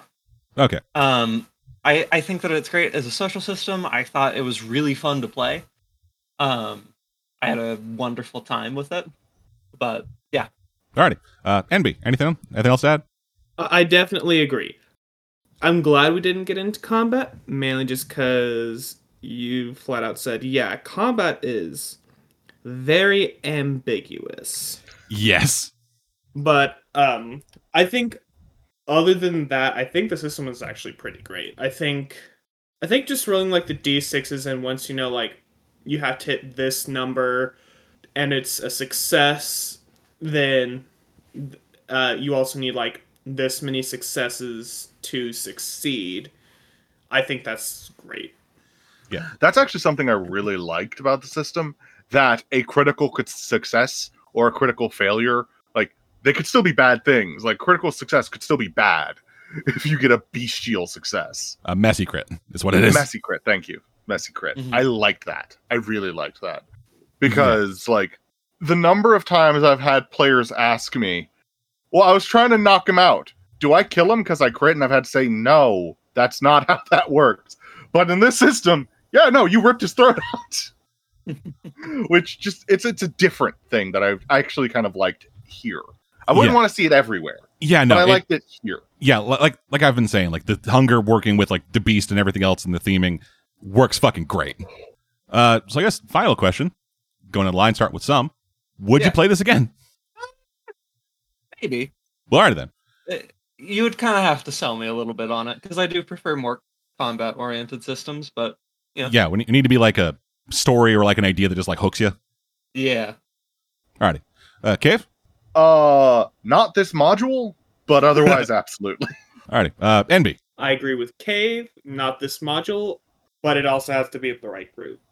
Yeah. I think this is a pretty good group for this. We, yeah. we, we, we have enough respect to each other that we're able to go like, yeah, I don't like that, and that we can like gauge whether or not people are into shit. At least, at least based on our very limited experience playing this. And the fact that, you know, we actually talk to each other about problems. Yes, absolutely. That is that is vital. The number one thing that any good group should be able, and I'm telling this to, and no matter what game you're playing, if you can't go up to your D M or other players and say, hey, I don't want to do this. Can we do something else? And, like, actually have a discussion about it? Then you're pro- that's probably not the best group. Like being able to say, hey, this is not good. I don't like this. This does not work for me is an important part of any social experience. Yeah. Y'all heard about the last time I had to do that with the G M. yeah. Yeah, we did. That, uh, but yeah, so I will say I enjoy my time with this. The book was so awful. It led me to read the reboot Vampire the Requiem. And that has a lot of similar themes, but I like the delivery of that more. So if I were to ever go like, hey, guys, we'll play Vampire again, it's probably going to be Requiem. Understandable. Yeah. Doesn't have hunger, uh, but it also makes the dice rolling a bit simpler. Uh, we're not going to get into all that because I don't want to go into like, hey, this is why this is this, this is why the system I haven't played is better than the one I have. But next Halloween, you could look for Maybe. Who knows? We'll see how the straw poll goes. Uh, but yeah, so that's going to do for this. Uh, thank you for joining us. Uh, if somehow anything we've said has sounded enticing to you, I can find links for the book down in the description. Uh, sure check, sure check it out if it sounded intriguing to you. Um, Will we be back to another one of these before the year ends? Not sure yet. Uh, we will see how we feel uh, going getting into like November, December. Uh, but there's potential that this is going to be the last one for the year. Uh, but yeah, we're gonna. I like. I, I'm. I'm gonna try to be better about just not screaming for an hour as I go forward. Three hours. We're yeah. We're still figuring this out. Uh, but yeah, that's gonna do it for this. That's gonna do it for this one. Um, don't forget to check out Curse Destiny. Yeah, Curse Destiny. Uh, Cave's game. Uh, we got regular podcasts going up. We got regular commentary stuff going up. Um, probably videos gonna be coming back soon. I have. I'm close to finishing up my fucking backlog. But yeah, until all that stuff. I'm Dead. I'm Cave. I'm Simon. And I'm Envy. And for Ruben, we'll see y'all next time. Goodbye. Have a wonderful time. Ah.